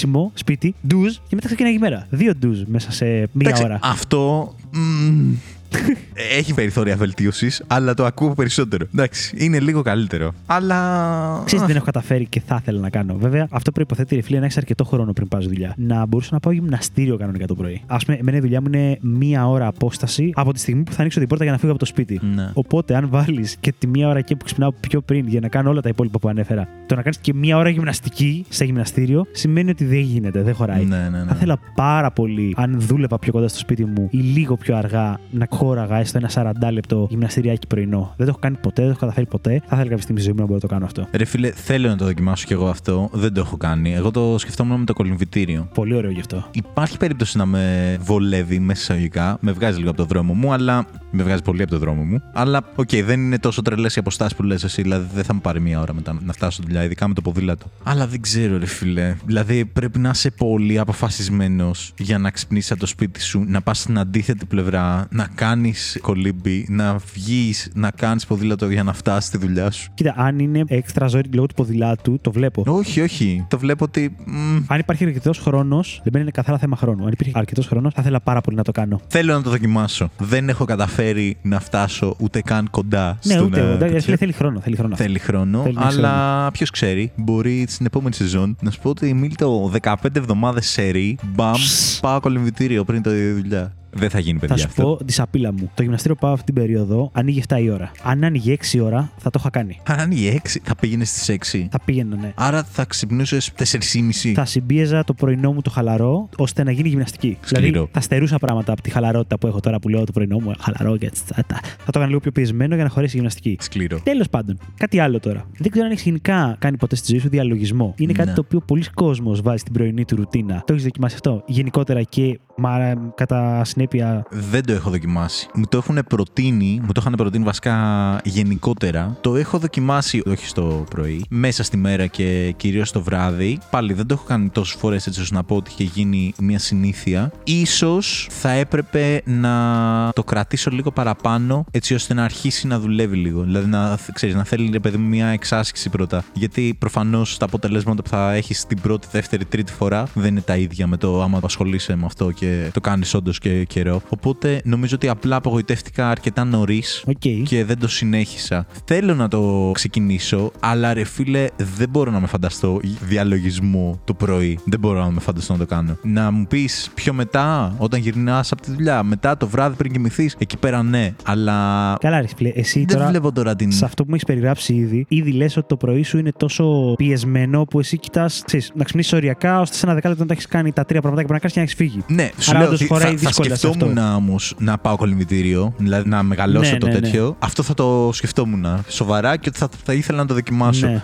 Ναι. Αλλά τώρα να σκεφτώ ότι θα ξυπνήσω νωρίτερα για να κάτσω να μην κάνω τίποτα. Ε, όχι, ρε φίλε. Το ξέρω, δεν είναι να μην κάνεις τίποτα. Αυτό, αυτό ήθελα να σου πω τώρα. Δεν- Ε, Έχει να κάνει με το πώς θα μηδενίζω. αντιλαμβάνεσαι. Ναι, δεν είναι έτσι, το καταλαβαίνω, αλλά πρακτικά αυτό είναι. Παρένθεση, διαλογισμός είναι ένα κεφάλαιο που αν έχουμε όρεξη να μιλήσουμε, χωράει σε άλλο επεισόδιο κάπω Εννοείται, να ναι, μπει. ναι, ναι. Οπότε δεν θα το αναλύσω καθόλου. Θα πω ότι περίοδο που έμενα στο Βύρονα, που είχα λίγο παραπάνω χρόνο το πρωί, έφευγα πιο αργά δηλαδή για να είμαι στη δουλειά μου, να είμαι πιο κοντά. Και δεν θυμάμαι πώς είχε ξεκινήσει αυτό. Είχα μπει στην ε, περιέργεια, ρε παιδί μου, να δοκιμάσω το διαλογισμό γενικότερα. Και είχα δοκιμάσει και απόγευμα και βράδυ. Και είχα πει κάπως, OK, όπως τότε, ας πούμε, στη Θεσσαλονίκη είχα βάλει στο πρόγραμμα τα push-ups, μήπως να βάλω ένα πρωινό διαλογισμό πολύ σύντομο. Γενικά με έχει βοηθήσει παρένθεση. Οπότε οπουδήποτε βάζω μια νέα ρουτίνα να την κάνω πολύ εύκολη στο πρόγραμμά μου. Όπως το απλά κάνω 3 set push-ups ή κάνω 5 λεπτά διαλογισμό. Και εκείνη την περίοδο νομίζω ότι πρέπει να το είχα τηρήσει λίγο λιγότερο από μήνα, αλλά καθημερινά έκανα 5 λεπτά στην αρχή και νομίζω πιο μετά το είχα κάνει ίσως 10 λεπτά διαλογισμό. Όπου μάλιστα για να μην έχω να σκέφτομαι και τον χρόνο, έβρισκα βιντεάκια μουσικής στο YouTube που ήταν ε, μουσική χαλαρή για διαλογισμό, ρε παιδί μου, τα οποία ήταν φιξαρισμένα 5 λεπτό ή 10 λεπτό. Οπότε ξέρεις, ήταν η φάση που έμπαινε αυτό, καθόμουν στο σαλόνι, έκλεινα μάτια και έμπαινα στο mood, όπου έλεγα απλά όταν τελειώσει το τραγούδι, τελειώνει και αυτό το 5 λεπτό ή το 10 λεπτό που έχεις να κάνεις ό,τι έχεις να κάνεις και να σκεφτείς ή να μην σκεφτείς τέλος πάντων. Θα πω ότι παρότι το έκανα μόνο τόσο, σου λέω πρέπει να το είχα κάνει τρεις εβδομάδες. Φίλε, είχα δει διαφορά σε πάρα πολλά επίπεδα του πώς τέλος πάντων σε βοηθάει στην οργάνωση σκέψης. Είναι για άλλο επεισόδιο αυτό το θέμα, θα το συζητήσουμε άλλη φορά. Ναι. Παρότι δεν το κάνω τώρα, θα ήθελα να το ξαναβάλω ίσως κάποια στιγμή στη ρουτίνα μου. Μόνο και μόνο για αυτήν την περίοδο που το έκανα και τα ωφέλη που ένιωσα, θα το βάλω 9. Τι να πω. Μεγάλη κουβέντα, την κάνουμε άλλη ώρα. Ναι, ναι, ναι. Και Έχει, έχει πολύ ζουμί πάντως. Ίσως έχει ζουμί. Σου λέω, είμαι ανοιχτός, αλλά όχι ρε φίλε το πρωί. Δηλαδή δεν θα μπορούσα να το κάνω, πραγματικά. Καταρχήν δεν σε χαλαρώνει. Θα σου πω, είναι ίσα ίσα ίσως ιδανικό σαν μέσο εξάσκησης και σε εισαγωγικά πίεσης σε ένα πλαίσιο που θεωρητικά ξεκινάει η μέρα σου και έχεις περιορισμένο χρόνο να καταφέρεις να εκτιμήσεις αυτή την παύση. Ακόμα και εκεί που είναι περιορισμένος χρόνος. Δηλαδή να λες, τώρα εγώ έχω μόλις μισή ώρα, 25 λεπτά πριν φύγω από το σπίτι, και όμως από τα 25 λεπτά τα 5 μπορώ να μην κάνω τίποτα και να είναι ήρεμο το κεφάλι μου. Αυτό Ναι. είναι θεωρώ σπουδαία εξάσκηση να μπορείς να το εισάγεις. Γιατί μετά σκέψου ότι αυτό αρχίζει να μπορείς να το εφαρμόσεις οποιαδήποτε στιγμή της μέρας βρεθείς σε πίεση. Οποιαδήποτε στιγμή της μέρας πέφτει ξύλο, τρέξιμο και τσίτα, έχεις ήδη εκπαιδευτεί από το, το πρωί σου που πάλι είσαι λίγο στην τσίτα, στο να φύγεις από το σπίτι, μπορείς 5 λεπτά να πέφτουν όλα, σαν ρυθμό και να αδειάζει το κεφάλι. Οπότε μπορείς μετά ίσως λίγο πιο εύκολα να το εφαρμόσεις ανά πάσα στιγμή, σε οποιαδήποτε κατάσταση. Ναι, οκ. Σίγουρα για να το λες, κάτι παραπάνω θα ξέρει. Αλλά δεν είμαι κανένας γκουρού, σου λέω τρεις εβδομάδες. Εντάξει. Τρεις εβδομάδες το είχα κάνει. Απλά Ναι, αλλά είδα- μα είδες διαφορά. Είδα διαφορά, όντως. Ναι, οκ. Δεν νομίζω ότι θα το δοκιμάσω σύντομα αυτό, να σου πω την αλήθεια. Νομίζω ότι πρώτα θα πάω κολυμβητήριο και μετά θα. Να πας, να πας, Άγγελο, τι θες. Καλό είναι και το κολυμβητήριο, πολύ καλό. Ναι, ναι. Κάνει καλύτερες πλάτες από το διαλογισμό. Μάλλον. Λοιπόν, πώς σου φαίνεται, Μίλτο, να είχες σαν πρωινή συνήθεια το να διαβάσεις κάτι το πρωί; Α, ενδιαφέρον. Να διαβάσω κάτι, ε. Ναι. Και δεν μιλάμε για νέα, δεν μιλάμε για το παλιό παραδοσιακό. Άνοιξα την εφημερίδα και διάβασα λίγο για τα νέα πριν φύγω από το σπίτι. Μιλάμε κάτι ίσως λογοτεχνικό. Για λογοτεχνικό είχα στο μυαλό μου. Αλλά Με μπέρδεψες σε τώρα. μπέρδεψα με αυτό που είπα. Ναι, γιατί θεωρητικά και το εφημερίδα να διαβάσεις πιάνεται. Δια... Μμ, όχι, όχι. Να διαβάσεις κάτι λογοτεχνικό. Δεν το έχω έχω κάνει ποτέ, δεν μου έχει περάσει ποτέ από το μυαλό. Θα πω ότι και αυτό έχει κάτι διολογιστικό και ίσως θα ήταν ενδιαφέρον. Ναι. Γιατί είναι σαν να δίνεις ένα δώρο, ένα τρίτη στον εαυτό σου, ότι ξέρεις κάτι. Και πέντε λεπτά να διαβάσεις κάτι που σου αρέσει και είναι λογοτεχνικό, γίνεται μέσα στο πρωινό το πιεσμένο. Δεν το έχω δοκιμάσει ποτέ, θα ήθελα να το δοκιμάσω. Ναι. Σαν πρόθεση και διάθεση θα του βάλω 8. Σαν πρόθεση θα του βάλω για 8. Αλλά σαν γενικότερο, έτσι όπως το περιέγραψα, θα του βάλω λιγότερο, φίλε. Του βάλω 4. Καταρχήν, Μεγάλη απόκληση μεταξύ τους. ναι, όχι, ε, αντιλαμβάνομαι και σέβομαι το τι θέλει να πει ο ποιητής. Ο ποιητή. Αλλά ρε φίλε, δεν είναι νομίζω η σωστή στιγμή. Ή τουλάχιστον άμα το πάμε Δεν έτσι υπάρχουν προς το. σωστές και λάθος στιγμές Ε, Ρε φίλε, βέβαια, εντάξει, να αναγνωρίσω ότι κάποιος άνθρωπος μπορεί να το κάνει διαφορετικά, έτσι. Εγώ βαθμολογώ αυτό που είπες εσύ, ότι ακόμα και τα 5 λεπτά, ξέρω εγώ, να διαβάσω, θα το κάνω. Ε, ρε φίλε, θα διαβάζει για 5 λεπτά. Δηλαδή, σε 5 λεπτά τι προλαβαίνεις να διαβάσεις; Να σου πω κάτι. Μπορεί αυτά Τίποτα. τα 5 λεπτά που θα διαβάσεις δύο σελίδες, λέω εγώ, να είναι αρκετά για να σου ξεμπλοκάρουν τη σκέψη. Μίλτο, εσύ ως άνθρωπος θα διάβαζες ένα βιβλίο και θα άρχιζε κεφάλαιο και θα πεις Θα διαβάσω δύο σελίδες. Και θα αφήσω όλο το υπόλοιπο κεφάλαιο αδιάβαστο. Για μετά. Δεν θα διαβάσει ένα ολόκληρο κεφάλαιο. Δεν σε πιάνει ο ψυχαναγκασμός. Άμα είναι να κάτσω να διαβάσω, θα διαβάσω ένα κεφάλαιο, ρε φίλε. Ένα κεφάλαιο μπορεί όχι, αλλά καταλαβαίνω τι λες. Αλλά ναι, η αλήθεια θα το είναι. αφήσεις στη η μέση αλήθεια της είναι, παραγράφου. Δύο σελίδες δεν έχω καταφέρει ποτέ να το κάνω. Αυτό Παρότι σου το λέω. έχω πει και βράδυ, ξέρεις, στο ότι λίγο πριν κοιμηθώ, ας διαβάσω λίγο βιβλίο για να ηρεμήσω. Ναι, δεν μπορώ να το κάνω αν ξέρω ότι με το που θα ανοίξω το βιβλίο μπορεί να κουραστώ στις δύο σελίδες, γιατί με πιάνει ψυχαναγκασμός ότι είναι πολύ λίγο. Αλλά ίσως είναι βλαμμένο γι' αυτό. Ναι, ρε φίλε, αλλά δεν θα σε πιάνει ο ψυχαναγκασμό ότι πρέπει να Ε, φύγω. μάλλον θα με πιάνε, ναι. Το οποίο πιθανόν να καθυστερούσα λίγο. Ναι, μπορεί να Να με καθυστερήσεις. συνέπαιρνε δηλαδή, μάλλον. Α, να καθυστερήσει το πρωί. Να καθυστερήσω να φύγω. Ναι. Δηλαδή, άμα ξεκινάγα να διαβάζω και ήθελα να τελειώσω τις άλλες δύο, ώστε να φτάσω στις τέσσερις σελίδες, γιατί κάτι γινόταν ωραίο, μπορεί να με βλέπα. Όχι, ρε φίλε, πρέπει να διαβαστεί γιατί εδώ πέρα. Και οι τέσσερις σελίδες νομίζω ότι είναι λίγο. Είναι λίγο, Δηλαδή αλλά- στα περισσότερα λογοτεχνικά βιβλία, τουλάχιστον αυτά που έχω διαβάσει, δεν είσαι καν στη μέση του κεφαλαίου. Οπότε. Ψ, ναι. ναι, οπότε έκανες μια τρύπα στο νερό γιατί μετά δεν θα θυμάσαι και τι διάβασες. Ε, δεν το έχω δοκιμάσει, σου λέω, υποθέτω. Μην το δοκιμάσεις, Πιλτό. Από μένα, εγώ στο λέω. Δεν το Ευχαριστώ. έχω κάνει ποτέ. Ευχαριστώ. Για τους ανθρώπους όμως που θα πούνε ότι θα διαβάσουν και διαβάζουν περισσότερο, δηλαδή μπορεί να πούνε ότι θα διαβάσω ένα ολόκληρο κεφάλαιο, εκεί πέρα το σέβομαι. Παιδιά, αυτό είναι διαφορετικό. Μην παρεξηγηθείτε. Εκεί πέρα 8 και στην πρόθεση και στην υλοποίηση, παιδιά. Μπράβο. Δεν θα το έκανα, αλλά. Δεν θα το κάνω το πρωί. Το βράδυ και πάλι το ακούω το βράδυ. Γιατί ηρεμείς, ρε φίλε, διαφορετικά. Άλλη πρωινή ρουτίνα. Δεν ξέρω αν το έχεις κάνει ποτέ ή αν το έχεις σκεφτεί να το κάνεις. Πριν φύγεις από το σπίτι, πριν ξεκινήσει η μέρα, όπως λέμε, να κάνεις μια απαρίθμηση σαν μια λίστα με tick boxes του τι έχεις να κάνεις μες στη μέρα. Κάπως να οργανώνεις τη μέρα. Κοίτα, αυτό είναι πάρα πολύ βοηθητικό. Νομίζω όμως ότι το κάνω την προηγούμενη μέρα. Το κάνεις το βράδυ. Ναι. Και εγώ έχω προσπαθήσει και τα δύο και η αλήθεια είναι ότι θα του βάλω μέτριο βαθμό, θα του βάλω 4 στο πρωινό, γιατί είδα ότι πραγματικά λειτουργήσε όταν το έκανα και εγώ από το βράδυ. Ναι. Όπου στο βράδυ θα βάλω 8. Δηλαδή να ξαπλώνω και εκείνη την ώρα να οργανώνω την αυριανή μέρα στο ποια είναι τα σημαντικά πράγματα να κάνω για μένα για να είμαι ευχαριστημένος. Βέβαια, το να σηκωθείς και να διαβάσεις τη λίστα που έχεις. Ναι, αυτό. Αυτό ναι. Αυτό θα σπάει. Δηλαδή η διαφορά είναι στο τη φτιάχνω ή τη διαβάζω και τέτοια. Συμβουλεύομαι. Αυτό, αυτό. Το να τη διαβάσεις. Νομίζω... Έκανα διαλογισμό. Πρώτο τικ.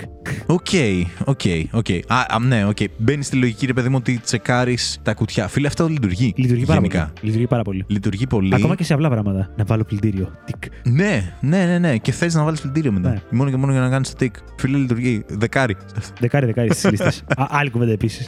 ναι, ναι, ναι. Λοιπόν, είσαι από τους ανθρώπους που αφού ξυπνήσουν στρώνουν το κρεβάτι τους; Το σκεφτόμουν όταν ερχόμουν αυτό, ότι θέλαμε να το σχολιάσουμε και δεν το έκανα. Λοιπόν, κοίταξε να δεις τι έγινε. Δεν ήμουν από τους ανθρώπους που έστρωναν το κρεβάτι τους. Είχα βρει και κάτι χαζοέρευνες που χαζολέγανε ότι. Ότι καλά κάνεις να μην στρώνεις το κρεβάτι Ναι, σου. είναι πιο υγιεινό, λέει. Ισχύει ότι είναι πιο υγιεινό, δεν είναι χαζοέρευνες.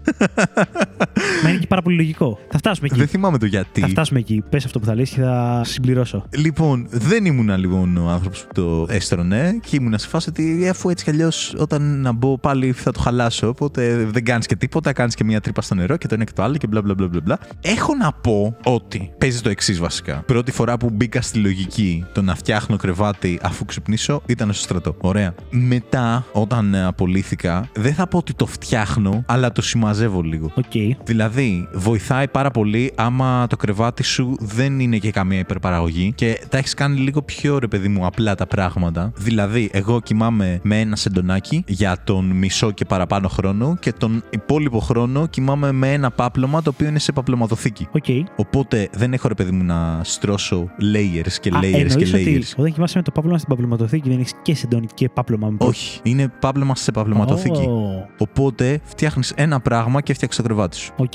Οπότε εκεί πέρα έχεις τη λογική ότι είτε απλά κάνεις μια κίνηση για να το τεντώσεις και τελείωσε, ή το διπλώνεις στα 4-8 πόσο είναι, ξέρω εγώ, το αφήνεις εκεί πέρα και τελείωσε. Οκ. Ή και ανάλογα με το σεντόνι, με το σεντόνι εντάξει δεν, δεν το απλώνω και αφήνω ένα σεντόνι έτσι, το διπλώνεις ένα στα 8 και τελείωσε, ξέρω εγώ. Ναι. Φίλε, αυτό μπορώ να πω ότι τελευταία το κάνω. Όχι πάντα, πατέρα. Ε, αλλά τις περισσότερες μέρες το κάνω. Και νομίζω ότι όντως δημιουργεί μια άλλη αίσθηση στο χώρο. Σίγουρα. Ναι. Λοιπόν, επιστρέφοντας σε αυτό που είπες με το ότι είναι πιο υγιεινό. Ισχύει ότι είναι πιο υγιεινό γιατί όσο κοιμόμαστε, πρώτον υδρώνουμε έστω λίγο ή βγάζουμε κάποια υγρασία από το σώμα μας, ρε παιδί μου. Εννοείται κουβαλάμε πάνω μας και ένα σκασμό ζωντανά τα οποία μένουν στις εντόνια μας. Οπότε, αν μείνουν με αυτή την υγρασία εγκλωβισμένα, με στρωμένο το κρεβάτι όλα αυτά, αναπτύσσονται πολύ παραπάνω. Οπότε, αυτό που γενικά συμβουλεύει ο. η- Επιστημονικός τομέας. ε, ο- οι 29 κατασκευαστές πλυντηρίων ναι. Ρε παιδί Α, μου, είναι εκεί πέρα. Ότι πρέπει να αερίζεται όλο αυτό, ρε παιδί μου. Οπότε Ναι, ναι, ναι. και αυτό είναι και το κομμάτι. Ανοίγω πόρτα να αεριστεί και έχω και ανοιχτά τα σεντόνια, ώστε όλο αυτό να στεγνώσει, να αναπνεύσει, να ανανεωθεί, να ψοφήσει όλη η βλακιά απάνω και μετά να στρωθεί. Θα πω ότι εγώ επειδή είμαι από τους ανθρώπους που όντως υδρώνω με το παραμικρό και γι' αυτό κιόλας επέμενα. Εκτός από τα τρία set push-ups, Γι' παιδιά. αυτό επέμενα ότι με τρία set push-ups δεν προλαβαίνεις να υδρώσεις, ρε παιδί μου. Αν δεν είναι. Τα σχόλια δικά σας. Αν δεν είναι κατά καλό καιρό, ξέρω εγώ, και βράζει το τόπος μόνο που αναπνέεις. Οπότε, αλλά στο κρεβάτι και με σεντονάκι που λέει ο λόγος, είναι πιθανό ότι κάποια στιγμή θα υδρώσω μες στο βράδυ και ότι θα υπάρχει, ξέρεις, αυτή η υγρασία. Οπότε για μένα μου φαίνεται αδιανόητο να στρώσω το κρεβάτι κατευθείαν, γιατί νιώθω ότι θα πρέπει να αλλάξω τα σεντόνια κατευθείαν. Ρε, πώς να σου το πω. Δεν Το θεωρώ. Μιλάμε για τέτοια κατάσταση, Μίλτο. Ρε φίλε, και λίγο να έχω υδρώσει. Θα είναι νοπό, ρε φίλε, το σεντόνι. Ναι. Οπότε δεν μπορώ εγώ να το κλείσω το σεντόνι αυτό με το νοπό μέσα. Okay. Οπότε με αυτή την έννοια θα πω ότι σπάνια στρώνω το κρεβάτι κατευθείαν. Φορές που δεν έχω υδρώσει καθόλου πολύ λίγες. Κοιμώνα μπορεί να είμαι πιο chill να το τεντώσω, να το φτιάξω. Αλλά επειδή όντως κάνει αλλαγή στο χώρο το να είναι ένα συγυρισμένο δωμάτιο και ένα συγυρισμένο κρεβάτι, η αλήθεια είναι ότι αν έχω φύγει για δουλειά και δεν το έχω στρώσει με το που γυρίσω στο σπίτι, που θεωρώ ότι θα έχει αεριστεί και θα έχει στεγνώσει, ας πούμε, μου βγαίνει κατευθείαν να το φτιάξω. Δεν θέλω να μείνει έτσι μέχρι το βράδυ που θα πάω να ξανακοιμηθώ. Ναι. Α, δηλαδή θα φύγεις, θα είναι ξέστρωτο το κρεβάτι και θα γυρίσεις και θα το στρώσεις και μετά από λίγο θα κοιμηθεί. Μετά από λίγο θα γυρίσω 6 Μένει ώρα στο κάποιες σπίτι. ώρες, ρε παιδί μου, ναι. 6 ώρα μπαίνοντας στο δωμάτιο θα το δω, θα πω πώς είναι έτσι. Παπ, θα το στρώσω. Οκ. Και 12 μία η ώρα που θα ξαπλώσω, ρε φίλε, ναι, Ναι, θα ναι, το ναι, ναι. ξαναχαλάσω. OK, OK. Πάντως, και στο πλαίσιο του στρατού που ανέφερες και γενικότερα στην κάποια έννοια πειθαρχίας, λένε ότι όντως το να συγυρίζεις και να φτιάχνεις το κρεβάτι σου σαν το πρώτο πράγμα που κάνεις ξεκινώντας τη μέρα σου, όντως δίνει μια δομή γιατί είναι ένα πρώτο τικ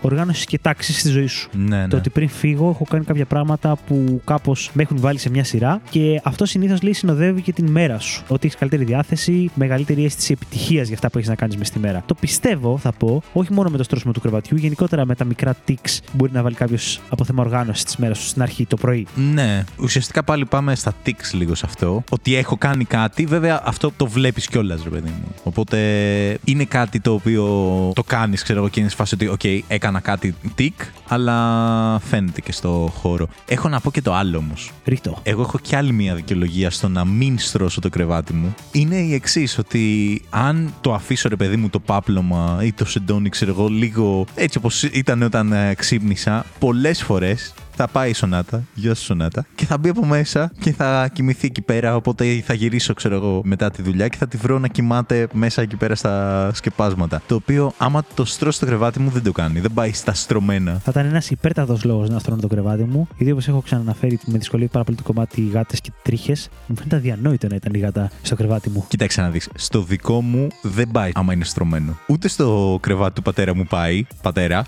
αλλά μερικές φορές πάει. και πας και βλέπεις ένα στρωμένο κρεβάτι και με ένα καρούμπαλο και της πας, α, είναι το βλαμμένο εκεί πέρα και Και κοιμάται. γεμίσει τρίχες εκεί πέρα που κοιμάμαι. Εντάξει, ε, ε, αμάν πια, αμάν, αμάν. Λίγο σεβασμός. Λοιπόν, οπότε έχει και τους λόγους να μην το στρώσεις το κρεβάτι σου. Υπάρχουν οι λόγοι. Όχι για τη σονάτα. Λυπάμαι σονάτα. Για τη σονάτα πάει ε, 9,5, 9,75 να μην το στρώσεις. Για τον άλλο λόγο, οκ, εντάξει, πάει 7 γιατί μάλλον ισχύει, αλλά οκ. Το να το στρώσεις θα το βάλω 8. Αν και δεν το ακολουθώ πάντα. Αλλά έχω δικαιολογίες. Έτσι που λες, Μίλτο. Έτσι που λες, Άγγελε. Αυτά λίγο για τα morning ε, routines. Routines. Να πούμε τι κάνουμε τα πρωινά μας και να βαθμολογήσουμε. Να μας στείλετε και εσείς τις πρωινές σας ρουτίνες, παιδιά. Εννοείται να μας στείλετε το τι κάνετε το πρωί και να βάλετε και βαθμό ή το τι έχετε ακούσει που κάνουν κάποιοι άλλοι περίεργοι και να βάλετε βαθμό σε αυτούς τους περίεργους. Αλλά νομίζω ότι έρχεται η ώρα για να περάσουμε σε ένα πάρε 5 Για ένα τελευταίο πάρε 5 για το 2023. για το 2023 και για τη δεύτερη σεζόν. Ναι, ναι, ναι, ναι. Πολύ αναμενόμενο. Θα σου Το πω. περιμένει κόσμος. Πολύ αναμενόμενο θα πω, Ναι. γιατί λίγο πριν ξεκινήσουμε που σε κοροϊδεύα και σου έλεγα Α, έχει νόημα. Ήσουν ένα πάρα πολύ μυστήριο στο τι έχεις βάλει και με έξαψες στην περιέργεια στο πόσο απελευθερωμένος είσαι τώρα που ξέρεις ότι έχεις χάσει και τη δεύτερη σεζόν. Εντάξει, δεν είναι τόσο περίεργο το θέμα μου. Οπότε δεν ξέρω αν θέλω να ξεκινήσουμε και να μου πεις εσύ την πεντάδα ή αν θέλω να την αφήσω για season finale. Ρε φίλε, θα γίνει. Όχι, άστο για season finale. Άρα να θα πούμε Πε- το. πες με θα εσύ. σου βάλω, θα Πες σου βάλω με εγώ την εσύ. πεντάδα μου. Πάρα πολύ ωραία. Γιατί να σου πω την αλήθεια, και εγώ έτσι το προτιμούσα. Προτιμούσα να τελειώσει έτσι, να δω τι σκατά έχεις βάλει. Εντάξει, δεν είναι τόσο περίεργο, ρε φίλε. Θα Τι είναι είναι, δεν αντα- είναι; anticlimactic. Άλλα πάρε πέντε σου είναι περίεργα, χωρίς να είναι. Το, εντάξει, τώρα παι- τα, θα απογοητευτούν οι ακροατές μας τώρα. Δεν είναι τόσο περίεργο το Άσε θέμα μας. μου. Τέλος πάντων, Λοιπόν, Άγγελε, πάμε. Στο σημερινό πάρε 5 θα μου βαθμολογήσεις ως εξής. Οι βαθμοί που θα βάζεις θα είναι βαθμοί οδύνης. Λοιπόν, κάθε φορά που ο Μίλτος ξεκινάει να μου περιγράφει και να μου βάζει κανόνες στον τρόπο βαθμολογίας, έχω αρχίσει να αγχώνομαι. Να μην αγχώνεσαι, να μην αγχώνεσαι. Δεν είναι σίγουρα τόσο οδυνηρό όσο το προηγούμενο με δύσκολες καταστάσεις. Παρ' όλα αυτά, οι βαθμοί που μου βάζει είναι βαθμοί οδύνη. Δηλαδή. να Δεν μου πάρουμε ένα, καταστρέψει τον καναπέ. ένα μαξιλαράκι για αγκαλιά και παρέα. Δηλαδή, δεν είναι το κλασικό μοτίβο που λέω εγώ ότι το 5 είναι το ουδέτερο, κάτω από το 5 είναι τα αρνητικά, πάνω από το 5 είναι τα θετικά. Όλα είναι κακά, όλα είναι βαθμοί οδύνης. Υπέροχα. Και το 1 είναι και το 2 είναι. Απλά όσο ανεβαίνει το νούμερο, τόσο αυξάνεται η οδύνη. OK. OK, το έχουμε. Οπότε, το θέμα θα είναι πτώσεις πραγμάτων από τα χέρια σου. Α! Οπότε θα έχουμε μια πεντάδα πραγμάτων που μπορεί να πέσει από τα χέρια σου Οκ. και πόσο οδυνηρό είναι αυτό για σένα. Πολύ καλό θέμα. Καλό. Στο δίνω. Χαίρομαι. Ε, λοιπόν, έπρεπε να κλείσει το... η σεζόν κάπως ωραία. Το πρώτο πράγμα που θέλω να μου πεις πόσο οδυνηρό μάλιστα το 10 είναι για σένα είναι το να σου πέσει το ποτό που μόλις σου σέρβιραν σε ένα μπαρ. Όχι, ρε φίλε. Και μάλιστα για να το κάνω πιο ξεκάθαρο, δεν είναι φάση που. Γιατί προσωπικά μου έχει τύχει να μου πέσει με το που το, μου το δίνει ο άλλος ακραίο μπροστά μου. Οπότε να μου πει Δεν πειράζει, θα σου φτιάξω ένα άλλο. Δεν Ναι. μιλάω αυτό. Μιλάω για αυτό που το έχεις πάρει, έχεις φύγει, έχεις πάει στην παρέα σου και σου πέφτει μετά. Οπότε είναι και λίγο περίεργο να πας να του πεις ε, Μου πέσει το ποτό, να μου φτιάξει άλλο ένα. Λοιπόν, Είναι αυτή η φάση το μπο- χάσει το μπορώ ποτό. να σου. κάνω διευκρινήσεις; Ναι, κάνε. Μου έπεσε με το ποτήρι. Έκανα μια αδέξια κίνηση, ας πούμε, και το έχυσα όλο κάτω ή μου Δεν έπεσε και το υπάρχει ποτήρι; άλλο ποτό. Δεν υπάρχει άλλο ποτό. Εγώ θα σου πω ότι άμα μου 'πεσε μόνο το ποτό, μου είναι καλύτερο. Ενώ άμα σπάσω και το σπάσει το ποτήρι, ποτήρι. θα νιώσω πάρα πολύ άσχημα. Δεν το είχα σκεφτεί. Κοίτα, θα πω ότι στο μυαλό μου ήταν ότι θυσιάζεται το ποτό. Οπότε Οκ. θα βάλω ότι έπεσε και δεν έσπασε το ποτήρι. Οκ. εντάξει. Ήταν μασίφ. Άμα δεν έσπασε το ποτήρι, ρε φίλε, είναι μαλακία, αλλά ειδικά άμα είμαι και με την παρέα μου, πιστεύω θα γελάμε όλο το βράδυ με Αλήθεια αυτό. είναι αυτό. Οπότε. Εγώ θα γέλαγα πάρα πολύ αν τους Ε, ναι, εννοείται. Οπότε βλακεία μεν, αλλά πέρασες καλά στην τελική. Και οκ, εντάξει, ένα ποτό είναι, δεν είναι και κάτι, ρε παιδί μου, θα πάρεις άλλο. Οκ, μαλακία. 7 ευρώ, 8 που πήγατε. Αλλά οκ, 7,5. Σχεδόν το προτείνω. Σου λέω τώρα τους βαθμούς, ε. ναι, ναι. Σου είχα βάλει 6,5. Οκ, πολύ καλό. Διαφορά 1. Σκέφτηκα στην ίδια λογική αυτό που λες ότι προφανώς είναι οδυνηρό, ξενερώνει το ποτό σου ξέρω, και- και τα λεφτά που χάνεις. Αλλά ότι και εντάξει, κλάιν, παιδί μου. Ναι, δεν- ναι, ναι. Όχι, εγώ το βλέπω και λίγο διασκεδαστικό. Άμα δεν έχεις σπάσει το ποτήρι. Άμα Οκ. έχεις σπάσει το ποτήρι. Δεν θα πρέπει να το βάλεις ακόμα πιο κάτω αν ήταν και δει λίγο διασκεδαστικό. Νομίζω όσο πιο πάνω, τόσο πιο οδυνηρό. Μαλάκα, ανάποδα τα βαθμολόγησα. Θες να τα αλλάξεις; Ω. Βέβαια, σου έχω πει τώρα το 6,5. Ναι, αλλά ήθελα να βάλω ότι είναι πολύ καλύτερο από το τέτοιο. Για, για- γι' αυτό εμένα με συμφέρει γιατί είναι κοντά. Δεν με πειράζει γιατί έτσι έχω Με την κερδίσει. Ίδια λογική θα 'βαζα Οπότε, 4,5-3,5. Κάτι τέτοιο, κάτι τέτοιο είχα καταλάβει κι εγώ έτσι όπως μου Ναι. τα λες. Θες να το βάλουμε έτσι, δεν με πειράζει. Ρε φίλε, sorry. Όχι, δεν πειράζει. Δεν άκουγα τους κανόνες. 4,5. Απλά είχα πάρει αγκαλιά ένα μαξιλάρι και φοβόμουν. 4,5, 3,5, πες, δώσ' το. Κοίτα, άμα θέλουμε να είμαστε δίκαιοι, το 7,5 είναι 2,5 πάνω από το 5. Οπότε θα έπρεπε να βάλω. 2,5 κάτω από το 5. Ναι, 2,5 δηλαδή. ναι. Οκ. Φίλε, sorry. Όχι, δεν πειράζει. Ε, η αλήθεια Παιδιά, είναι δεν ότι το έκανα επίτηδες. όπως το, το, εγώ το κατάλαβα, γι' αυτό το είπα. Ναι. Ε, έτσι όπως το περιγράφεις, αυτό κατάλαβα. Ότι θα 'βαζε κάτι μικρό. Ναι, Θα ναι, βάλεις ναι, ναι, 7,5. ναι. Οκ. Ωραία. Άρα σίγουρα δεν έχουμε ένα πόντο διαφορά. Με συγχωρείς να κάνω και τα μαθηματικά. Πρέπει να Πάμε έχουμε άλλη μία. Όσο πιο πάνω είναι πιο οδυνηρό. Ρε φίλε, το 10, Χαζός. το 10 είναι το χειρότερο πράγμα μου που Οκ, μου οκ, πέσε. OK, OK, OK. Μπορείς να σου πέσει. Εντάξει. Το ένα είναι ότι, οκ, μαλακή, αλλά. πφ, οκ, Εντάξει, κλάιν. εντάξει. Λοιπόν, πάμε επόμενο. Το καινούριο σου κινητό που μόλις έχεις πάρει. Brand new γυαλιστερό. Σαφώς πολύ χειρότερο. Πάρα πολύ χειρότερο. Γιατί παίζουν πάρα πολλά πράγματα, ρε φίλε. Εντάξει, είναι και το οικονομικό σίγουρα. Αλλά φίλε, έβλεπα ένα του Vsauce, παιδιά, πάλι τα βιντεάκια. Ελπίζω να είδατε το Mind Field, το Power of Suggestion που είχα πει στην πρώτη season. Τώρα δεν θυμάμαι ποιο είναι εκείνο το επεισόδιο. Το οποίο έλεγε το εξής, ότι. Ούτε εγώ θυμάμαι. Τι εννοείς; Δεν θυμάσαι αυτό που θα πω τώρα; Αυτό δεν το έχω πει. Ε, αυτό που έλεγες ότι στην προηγούμενη σεζόν είπες με αυτό το βίντεο. Με το Mind. Α, λοιπόν, για να δείτε το Power of Suggestion. Αυτό είναι το πρώτο. Το δεύτερο είναι ένα που έλεγε το εξής, ότι γενικά, ρε παιδί μου, οι άνθρωποι τώρα, όσο περισσότερο χρησιμοποιούμε την τεχνολογία, είμαστε πολύ πιο Efficient. εξοικειωμένοι Α. με αυτή και τέτοια. Και σε φάση ότι το κινητό πλέον έχει αλλάξει Υπόσταση. υπόσταση. Δεν είναι απλά το κινητό σου, μια συσκευή που παίρνει τηλέφωνο. Είναι κάτι προσωπικό σου, δικό σου και μπλα μπλα, μπλα. Είχε ένα φανταστικό πειραματάκι, ρε παιδί μου, που έβαζε ματάκια, ξέρω εγώ, σε ένα ρομποτάκι και το έκανε να κάνει, ξέρω εγώ, χαζούλες, γλυκούλικες κινήσεις. Και μετά σου λέγανε, δίνανε σε κόσμο, ξέρω εγώ, σφυρί και σου λέγανε, ωραία, χτύπα το τώρα. Της φάσης δεν πήγαινε η καρδιά στον άνθρωπος. Δεν Δυσκολεύουνε, φάση ότι ναι. μα είναι. Ναι, είμαστε Οκ, ηλίθιοι, ρε είναι, φίλε. είναι ρομπότ, είναι Είμαστε ηλίθιοι το άνθρωποι. τέτοιο, δεν έχει ψυχή, αλλά ρε φίλε δεν μπορώ να το σκοτώσω. Το κινητό σου δεν είναι κομμάτι του εαυτού σου. Αλλά. Σε καταλαβαίνω. Ειδικά σε ανθρώπους περίεργους τώρα που κάθονται και το παραμετροποιούν και το κάνουν έτσι όμορφο, ωραίο, ασπρόμαυρο και τέτοια, με άλλα εικονίδια, με το ένα και το άλλο. Οπότε το να σου πέσει το κινητό σου κάτω είναι λίγο μαλακία. Εντάξει, δεν είναι και το χειρότερο πράγμα στον Παίρνεις το κόσμο. κινητό του Άγγελου και για να χειριστείς τις εφαρμογές και το τι κάνει, πώς ανοίγει το καθένα, είναι σαν να λύνεις γρίφο σε escape room. Το απολαμβάνει, οπότε όλα καλά. Εντάξει, δεν είναι τόσο τραγικά τα πράγματα. Μην πω ρε παιδί μου ότι όχι είναι το χειρότερο. Αλλά σίγουρα είναι μεγαλύτερη οδύνη. Οπότε θα του βάλω 5,5. Ε, α, θα του βάλω 6. θα του βάλω 6. Ωραία. Sorry. Σου είχα βάλει 8,5. Ναι. Πω, πω, Το αυτό, ακούω, ρε α, φίλε. αυτό το πάρε πέντε, θα το είχα, έπρεπε να το είχα βάλει νωρίτερα για να έχεις πάρει και καμιά νίκη. Ξε... Ξέρεις τι, τα λέω όλα αυτά, τα πιστεύω όλα αυτά που σου είπα. Το δεύτερο είναι ότι προσπαθώ να μπω λίγο στη λογική ότι έλα, πράγματα είναι. Δεν πειράζει. Σωστός, σωστός. Δεν πειράζει. Έχεις δίκιο, Ε, ξεπέρασέ έχεις το. Δηλαδή υπάρχουν πολύ πιο σημαντικά πράγματα από Που μπορεί να ένα σου πέσουν από τα κατσιδάκι. χέρια. Οπότε εντάξει, ηρέμησε. Λοιπόν, μετά το δικό σου καινούριο κινητό, το επόμενο πράγμα που πέφτει από τα χέρια σου είναι το δικό μου καινούριο κινητό. να σου ρίξω το δικό σου Να κινητό. έχεις πάρει το καινούριο μου κινητό στα χέρια σου και να σου πέσει κάτω. Ρε Μίλτο. Ρε Μίλτο. Έπρεπε λίγος σαδιστή να γίνω. πω πω πω. Ε, αυτό είναι σαφώς χειρότερο. Σαφώς χειρότερο. Μμμ, το σπασά. Δεν ξέρω, έπεσε. Πω. Είναι αυτό το ξυστή με αυτές τις συσκευές. Είναι και το ερωτηματικό. Γιατί λες, μπορεί να το ξεκάθαρο, έσπασε η οθόνη, εγώ μαλακία. Μπορεί να μην έχεις σπάσει κάτι, αλλά να έχει χαλάσει κάτι. Και να μην μπορείς να το καταλάβεις. Σταμάτα. Ε, τώρα δεν το λέω για σένα. Το λέω, ρε παιδί μου, εμένα το κινητό μου, το τελευταίο κινητό που το πήρα, μου πέσε πολύ γρήγορα από το που το πήρα. Νομίζω με- μέσα στον πρώτο μήνα μου πέσε, είχα πάει για τρέξιμο και το φόραγα με σορτσάκι ο ηλίθιος, Διονυσίου Αεροπαγή του, που είχε κάτω πέτρα και απλά μου φύγε. Μπαμ. Ναι. Δεν έχει πάθει κάτι, δεν έχει σπάσει η οθόνη, έσπασε λίγο το Ή γυαλάκι. έτσι νομίζει. Το προστατευτικό, αλλά δεν είμαι σίγουρος αν οτιδήποτε παρουσιάσει δεν φταίει αυτό, Δεν το- φταίει αυτή η αυτό. πτώση. Οπότε Η αλήθεια είναι ότι έτσι όπως μου το είπες, εγώ σκέφτηκα ότι είμαστε μαζί και μου δείχνεις το κινητό μίας μέρας max. Ναι, ναι, αυτό, αυτό. Δηλαδή στο το μυαλό βγάζει μου. από το κουτί, είναι σε Αυτό, φάση αυτό. ότι Α, για να Είναι δω. το για να καινούργιο δω, μου κινητό, παπ. ναι. Α, για μπαπ. Πω. 8,5. 8,5 φίλε. Το βλέπω πάρα πολύ αυτό. Ε, Και, και εγώ θα, θα πονεγεί η ψυχή μου. Ναι, Έτσι ναι, και ναι, το ναι. έκανα σε οποιονδήποτε φίλο μου να μου δώσει το φρέσκο του κινητάκι και να μου πέσει μπαπ κάτω. Ναι. Το, σου είχα βάλει 9,5. Τέλου, πιάσαμε και κάτι, να είναι κοντά. Λοιπόν, επόμενο. Πέφτει από τα χέρια σου, Άγγελε, το σουβλάκι σου.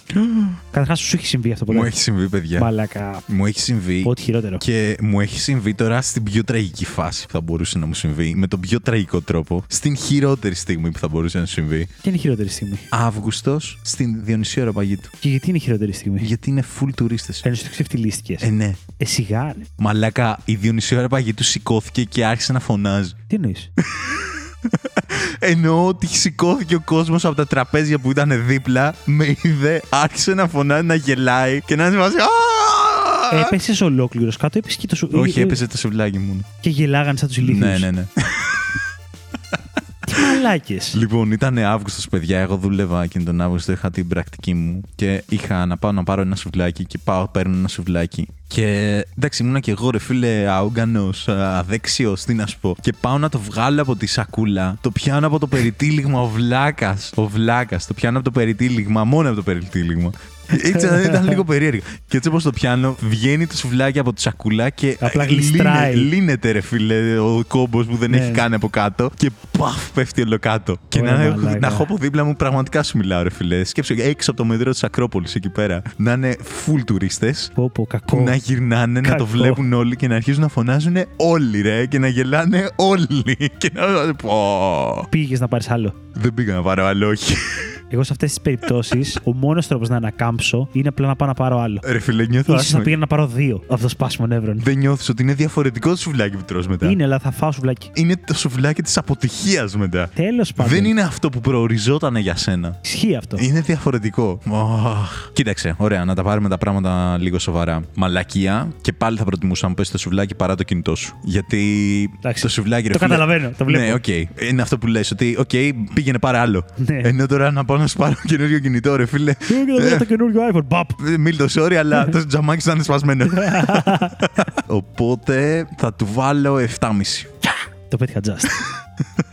Σουβλακάκι. Λοιπόν, πριν πάω στο τελευταίο, ε, γρήγορη ιστορία. Είμαι εξάρχεια, βράδυ. Πηγαίνω να βρω μια φίλη μου η οποία έχει έρθει από Αγγλία και έχουν κάτι σε μαγαζί που θα τους έβρισκα για ποτάκι και τέτοια. Ε, δεν θυμάμαι τι έκανα πριν. Νομίζω είχα μάθημα rock and roll χορού. Οπότε είμαι στη φάση σκαστός. Πρέπει να βιαστώ για να πάω να τους βρω. Αλλά πεινάω γιατί έχω μείνει νηστικός μετά τη δουλειά που πήγα κατευθείαν για το χορό. Μπαίνω στο σουβλατζίδικο, παίρνω πιτόγυρο. Έχω φάει δύο μπουκές κυριολεκτικά. Και όπως είμαι σε ένα στενάκι, αυτά που πηγαίνουν λίγο κατηφορικά, πατάω στο πεζοδρόμιο που έχει σαν τσιμεντένια νεμέν ράμπα για να βάζεις μέσα μηχανάκι σε γκαράζ. Ξέρω εγώ, και Οκ, τέτοιο. ναι. Οπότε έχει κλείσει, ρε. Και εγώ πατάω, εγώ πάω κάθετα στην πορεία της κλίσης. Πατάω και φεύγω στον αέρα. Όλος, φεύγω με το πλάι, σκάω με ώμο κάτω. Η έννοια μου εννοείται ότι είναι το σουβλάκι. Οπότε απλά τεντώνω χέρι, αντί να βάλω χέρι κάπως να με προστατεύσω για να μην τη φάει το σουβλάκι. Σκάω μπαπ, δεν πέφτει το σουβλάκι κάτω, αλλά από την κρούση απλά ανατινάζεται όλο το περιεχόμενο.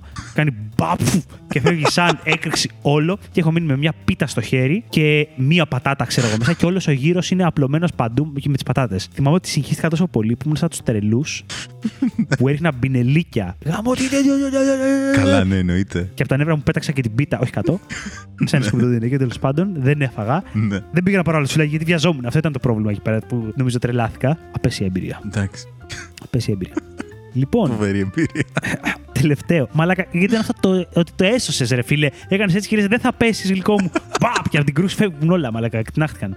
Φοβερό. Τέλος πάντων. Τελευταίο. Σου πέφτει από τα χέρια ένα υδραργυρικό θερμόμετρο και έχω συμπληρώσει από κάτω στο σπίτι σου. Γιατί είναι πολύ διαφορετικό να σου πέσει κάπου σε έναν εξωτερικό χώρο από ότι να είναι στο δωμάτιό σου να πέσει κάτω και να σπάσει. Αυτό που δεν ξέρω αν το έχεις δει. Γίνεται το υδράργυρο σε χίλια μπαλάκια τα οποία είναι και επικίνδυνα και πρέπει να τα μαζέψεις. Ναι. Κοίτα, είναι κακό. Θα σου πω γιατί. Λόγω της Σονάτα. Αυτό σκέφτηκα και εγώ η αλήθεια. Το φαντάστηκα ότι θα το βάζει εκεί πέρα. Έχει σπάσει θερμόμετρο σπίτι μου. Ω. Το έχει σπάσει η Σμαράγδα. Γεια σου, Σμαράγδα.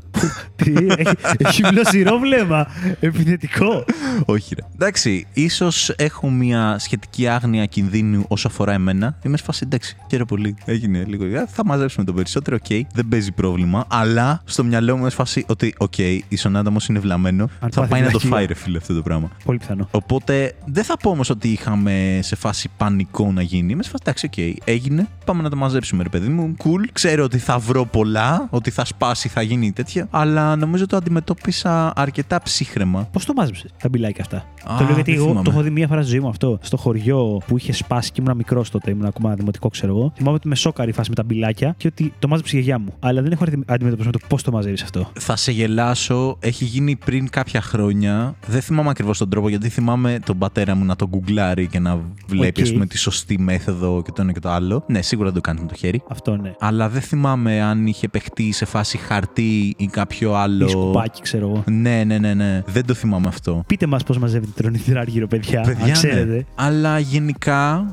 εντάξει. Νομίζω ότι ήμουν αρκετά. Τσι, ε, τσι- τσι- ναι. ε, ψύχραιμος. Ψύχραιμος, ότι σε φάση εντάξει έγινε αυτό, δεν πειράζει. Καλή ευκαιρία για να πάρουμε ένα Μη υδραργυρικό μη θερμόμετρο. υδραργυρικό θερμόμετρο, ναι. Και η μόνη έγνοια είναι να μαζέψουμε ό,τι μπορούμε και δεν μπορούμε λόγω της ε, Σονάτας. Αλλά εντάξει, οκ. Δεν το προτείνω γενικά, αλλά δεν το έζησα ως οδυνηρό που λες. Μμμ. Οπότε 5,5.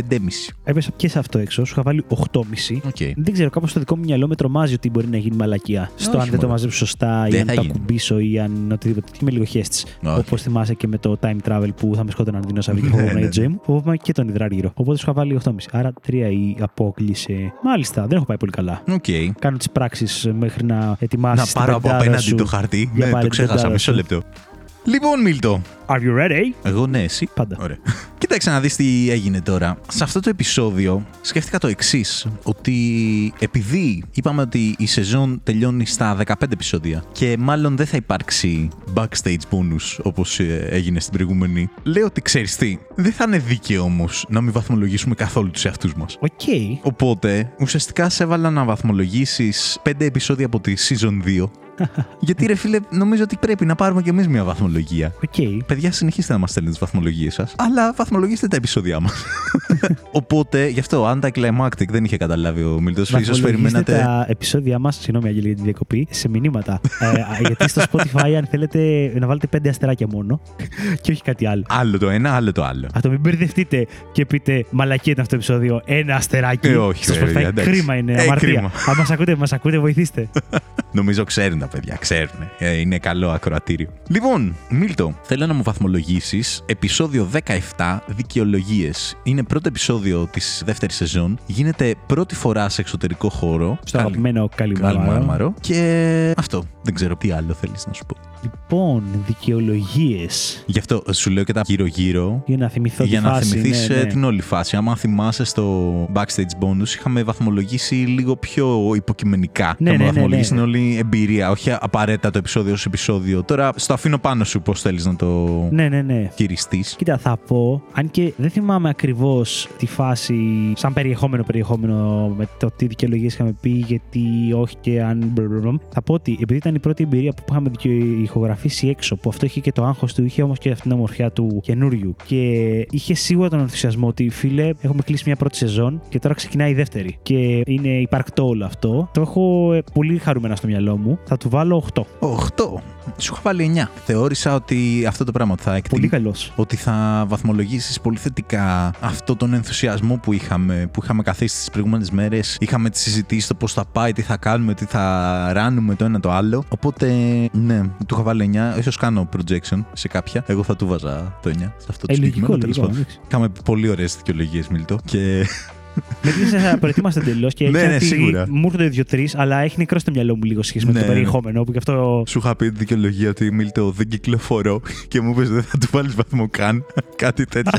Καλά είπα. Πολύ ωραίο επεισόδιο, παιδιά. Να πάτε να το ακούσετε όσο δεν το έχετε ακούσει. Λοιπόν, επεισόδιο 19, κατοικίδια. Είναι επεισόδιο το οποίο φάγαμε το πρώτο μας cancel, Μίλτο. Αλήθεια είναι αυτό. λοιπόν, μ' άρεσε το επεισόδιο κατοικίδια, θα πω. Ένιωσα απελευθερωμένο στο να εκφράσω Φάνηκε. μια διχορούμενη άποψη περί γατών, που ξαναλέω ότι τι αγαπάω τους γάτους όπως αγαπάω όλα τα ζώα και δεν θα τις έβαζα για κατοικίδιο σπίτι μου. Εκ των υστέρων, βέβαια, έχω πει ότι μάλλον παρά ήμουν αυστηρός, γιατί η αλήθεια είναι ότι ξέρεις, έχει τύχει να σκεφτώ ότι, OK, πες ότι για οποιοδήποτε λόγο έρχεται μια γάτα που πρέπει να μείνει σπίτι μου για μερικές μέρες, ρε παιδί μου, και μένει και τη συμπαθώ και με συμπαθεί. Ναι, OK, μάλλον δεν θα βάζα άσο που έβαλε σε αυτό το επεισόδιο, θα βάζα κάτι παραπάνω. Δεν σώζει τίποτα. Αλλά Όχι, δεν εντάξει. προσπαθώ, δεν προσπαθώ άλλωστε. Παραμένει στα τελευταία, στον πάτο κατοικίδια που θα ήθελα να είχα η γάτα. Θα προτιμούσα ένα χάμστερ, ας πούμε, ή κάτι άλλο. Ή μια σάβρα, ρε παιδί μου, μέσα σε ένα κλουβάκι.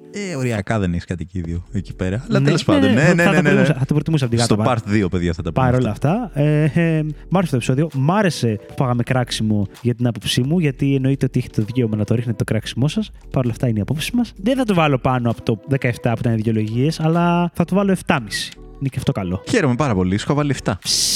Οπότε σε πιάνω. Πάει καλά. Πάει καλά, πάει καλά. Εδώ πέρα έχουμε θέμα, παιδιά. Μπορεί κάτι να γίνει τελευταία στιγμή. Λοιπόν, επεισόδιο 21, διαφημίσεις. Το έβαλα αυτό το επεισόδιο γιατί ήταν ε, το μοναδικό, νομίζω, αυτής της σεζόν, το οποίο βασίστηκε σε ηχητικά, Ισχύει. σε κάτι το οποίο θα ήθελα να εξερευνήσουμε και στην τρίτη σεζόν. Spoiler. Δεν κρατήθηκε μόνος του. Ναι. Και δεν ξέρω πώς το α, αντιμετώπισες εσύ και το πώς το αξιολογείς εσύ. Επίσης, μας στείλανε πάρα πολλές ωραίες διαφημίσει διαφημίσεις οι ακροατές μας, τι οποίες δεν είχαμε ακούσει και τις ψάχναμε μετά και γελούσαμε μόνοι μας. Ήταν πάρα πολύ ωραία. Ισχύει. Παρ' όλα αυτά δεν μ' άρεσε καθόλου αυτό το επεισόδιο. Ω, Ε, Όπα, όπα, όπα, κάτι. Ε, Καταρχάς, δεν μ' άρεσε καθόλου αυτό με τα ηχητικά. Δηλαδή, πάνω στο point που κάνεις, εγώ έχω να πω ότι προτιμώ να ακούμε τις φωνές μας παρά να έχουμε παρεμβολές από ηχητικά διαφημίσεων και άλλα πράγματα. Συγγνώμη, παιδιά, αλλάξε πάρα πολύ η φάτσα του Αγγέλου για να τα πω όλα αυτά. Δεν ισχύει τίποτα από όλα αυτά. Μ' άρεσε πάρα πολύ και το επεισόδιο και τα ηχητικά ήταν πάρα πολύ διασκεδαστικά. Απλά ήταν ελεκτήμη της αξίας το σοκ που έπαθε.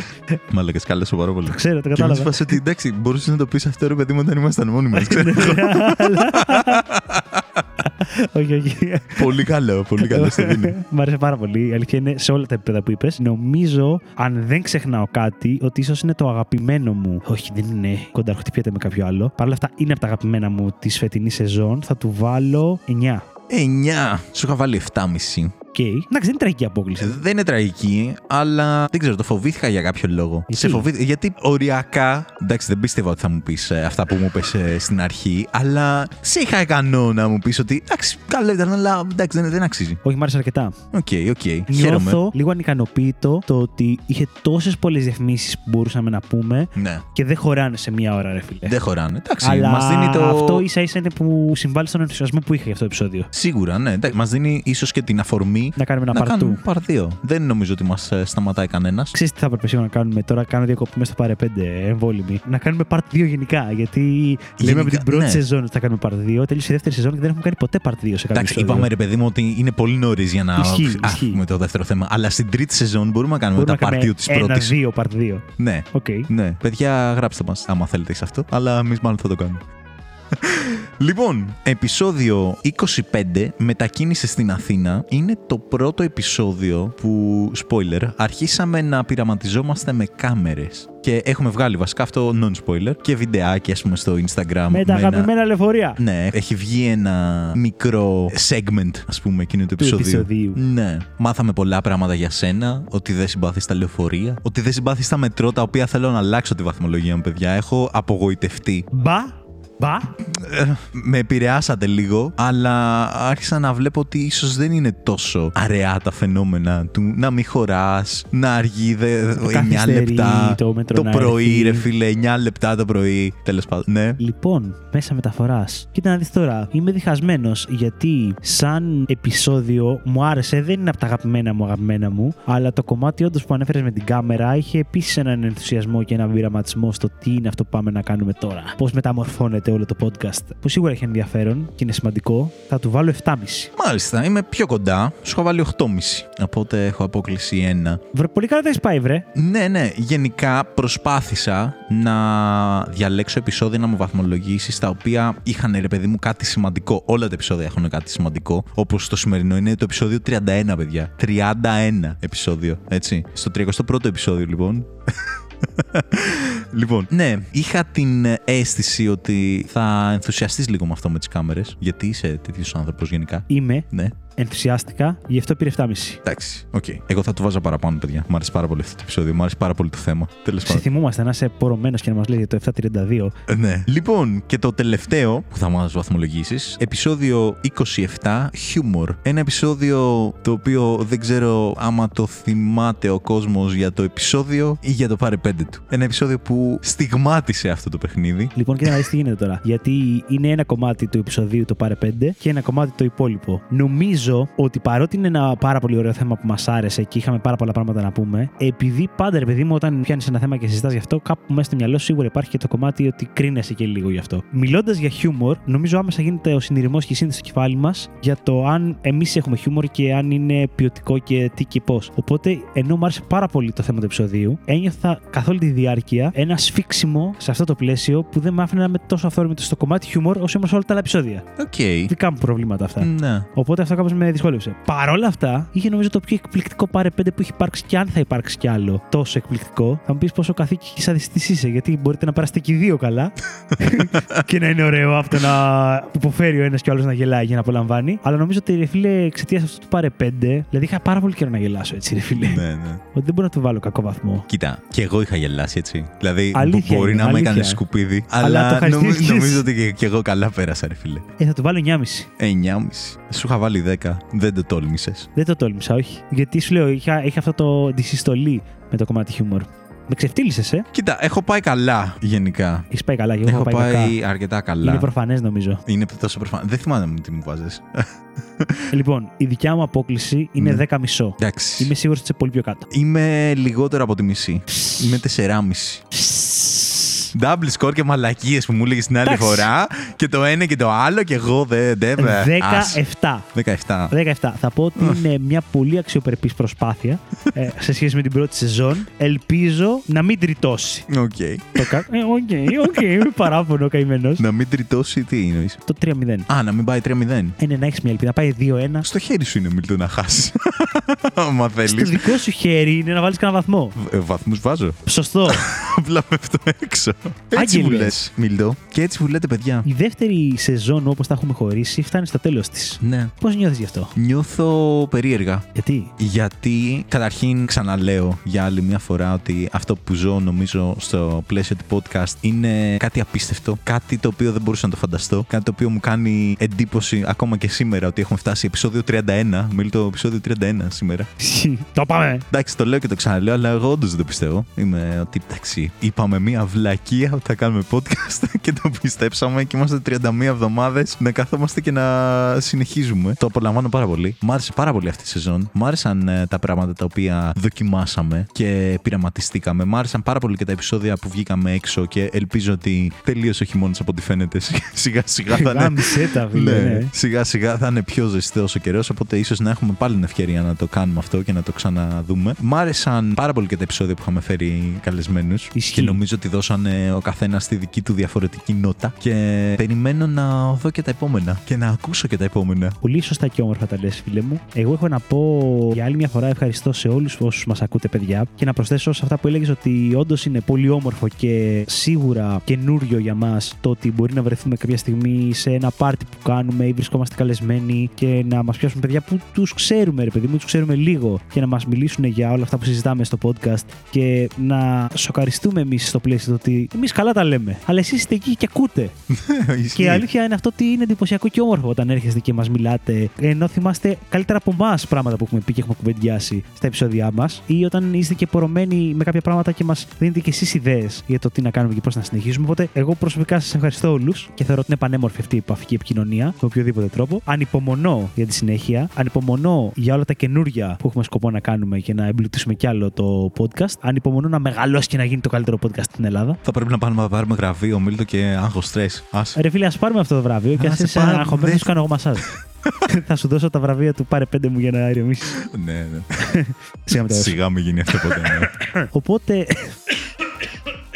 Παιδιά, αν καταφέρει να βγει το επεισόδιο και δεν έχετε ακούσει κανένα βήχα, θέλω να πω συγχαρητήρια στον Άγγελο γιατί στο επεισόδιο 31, 31, 31 που λέει και ο Άγγελος συνέχεια, έχω γαμηθεί να βήχω.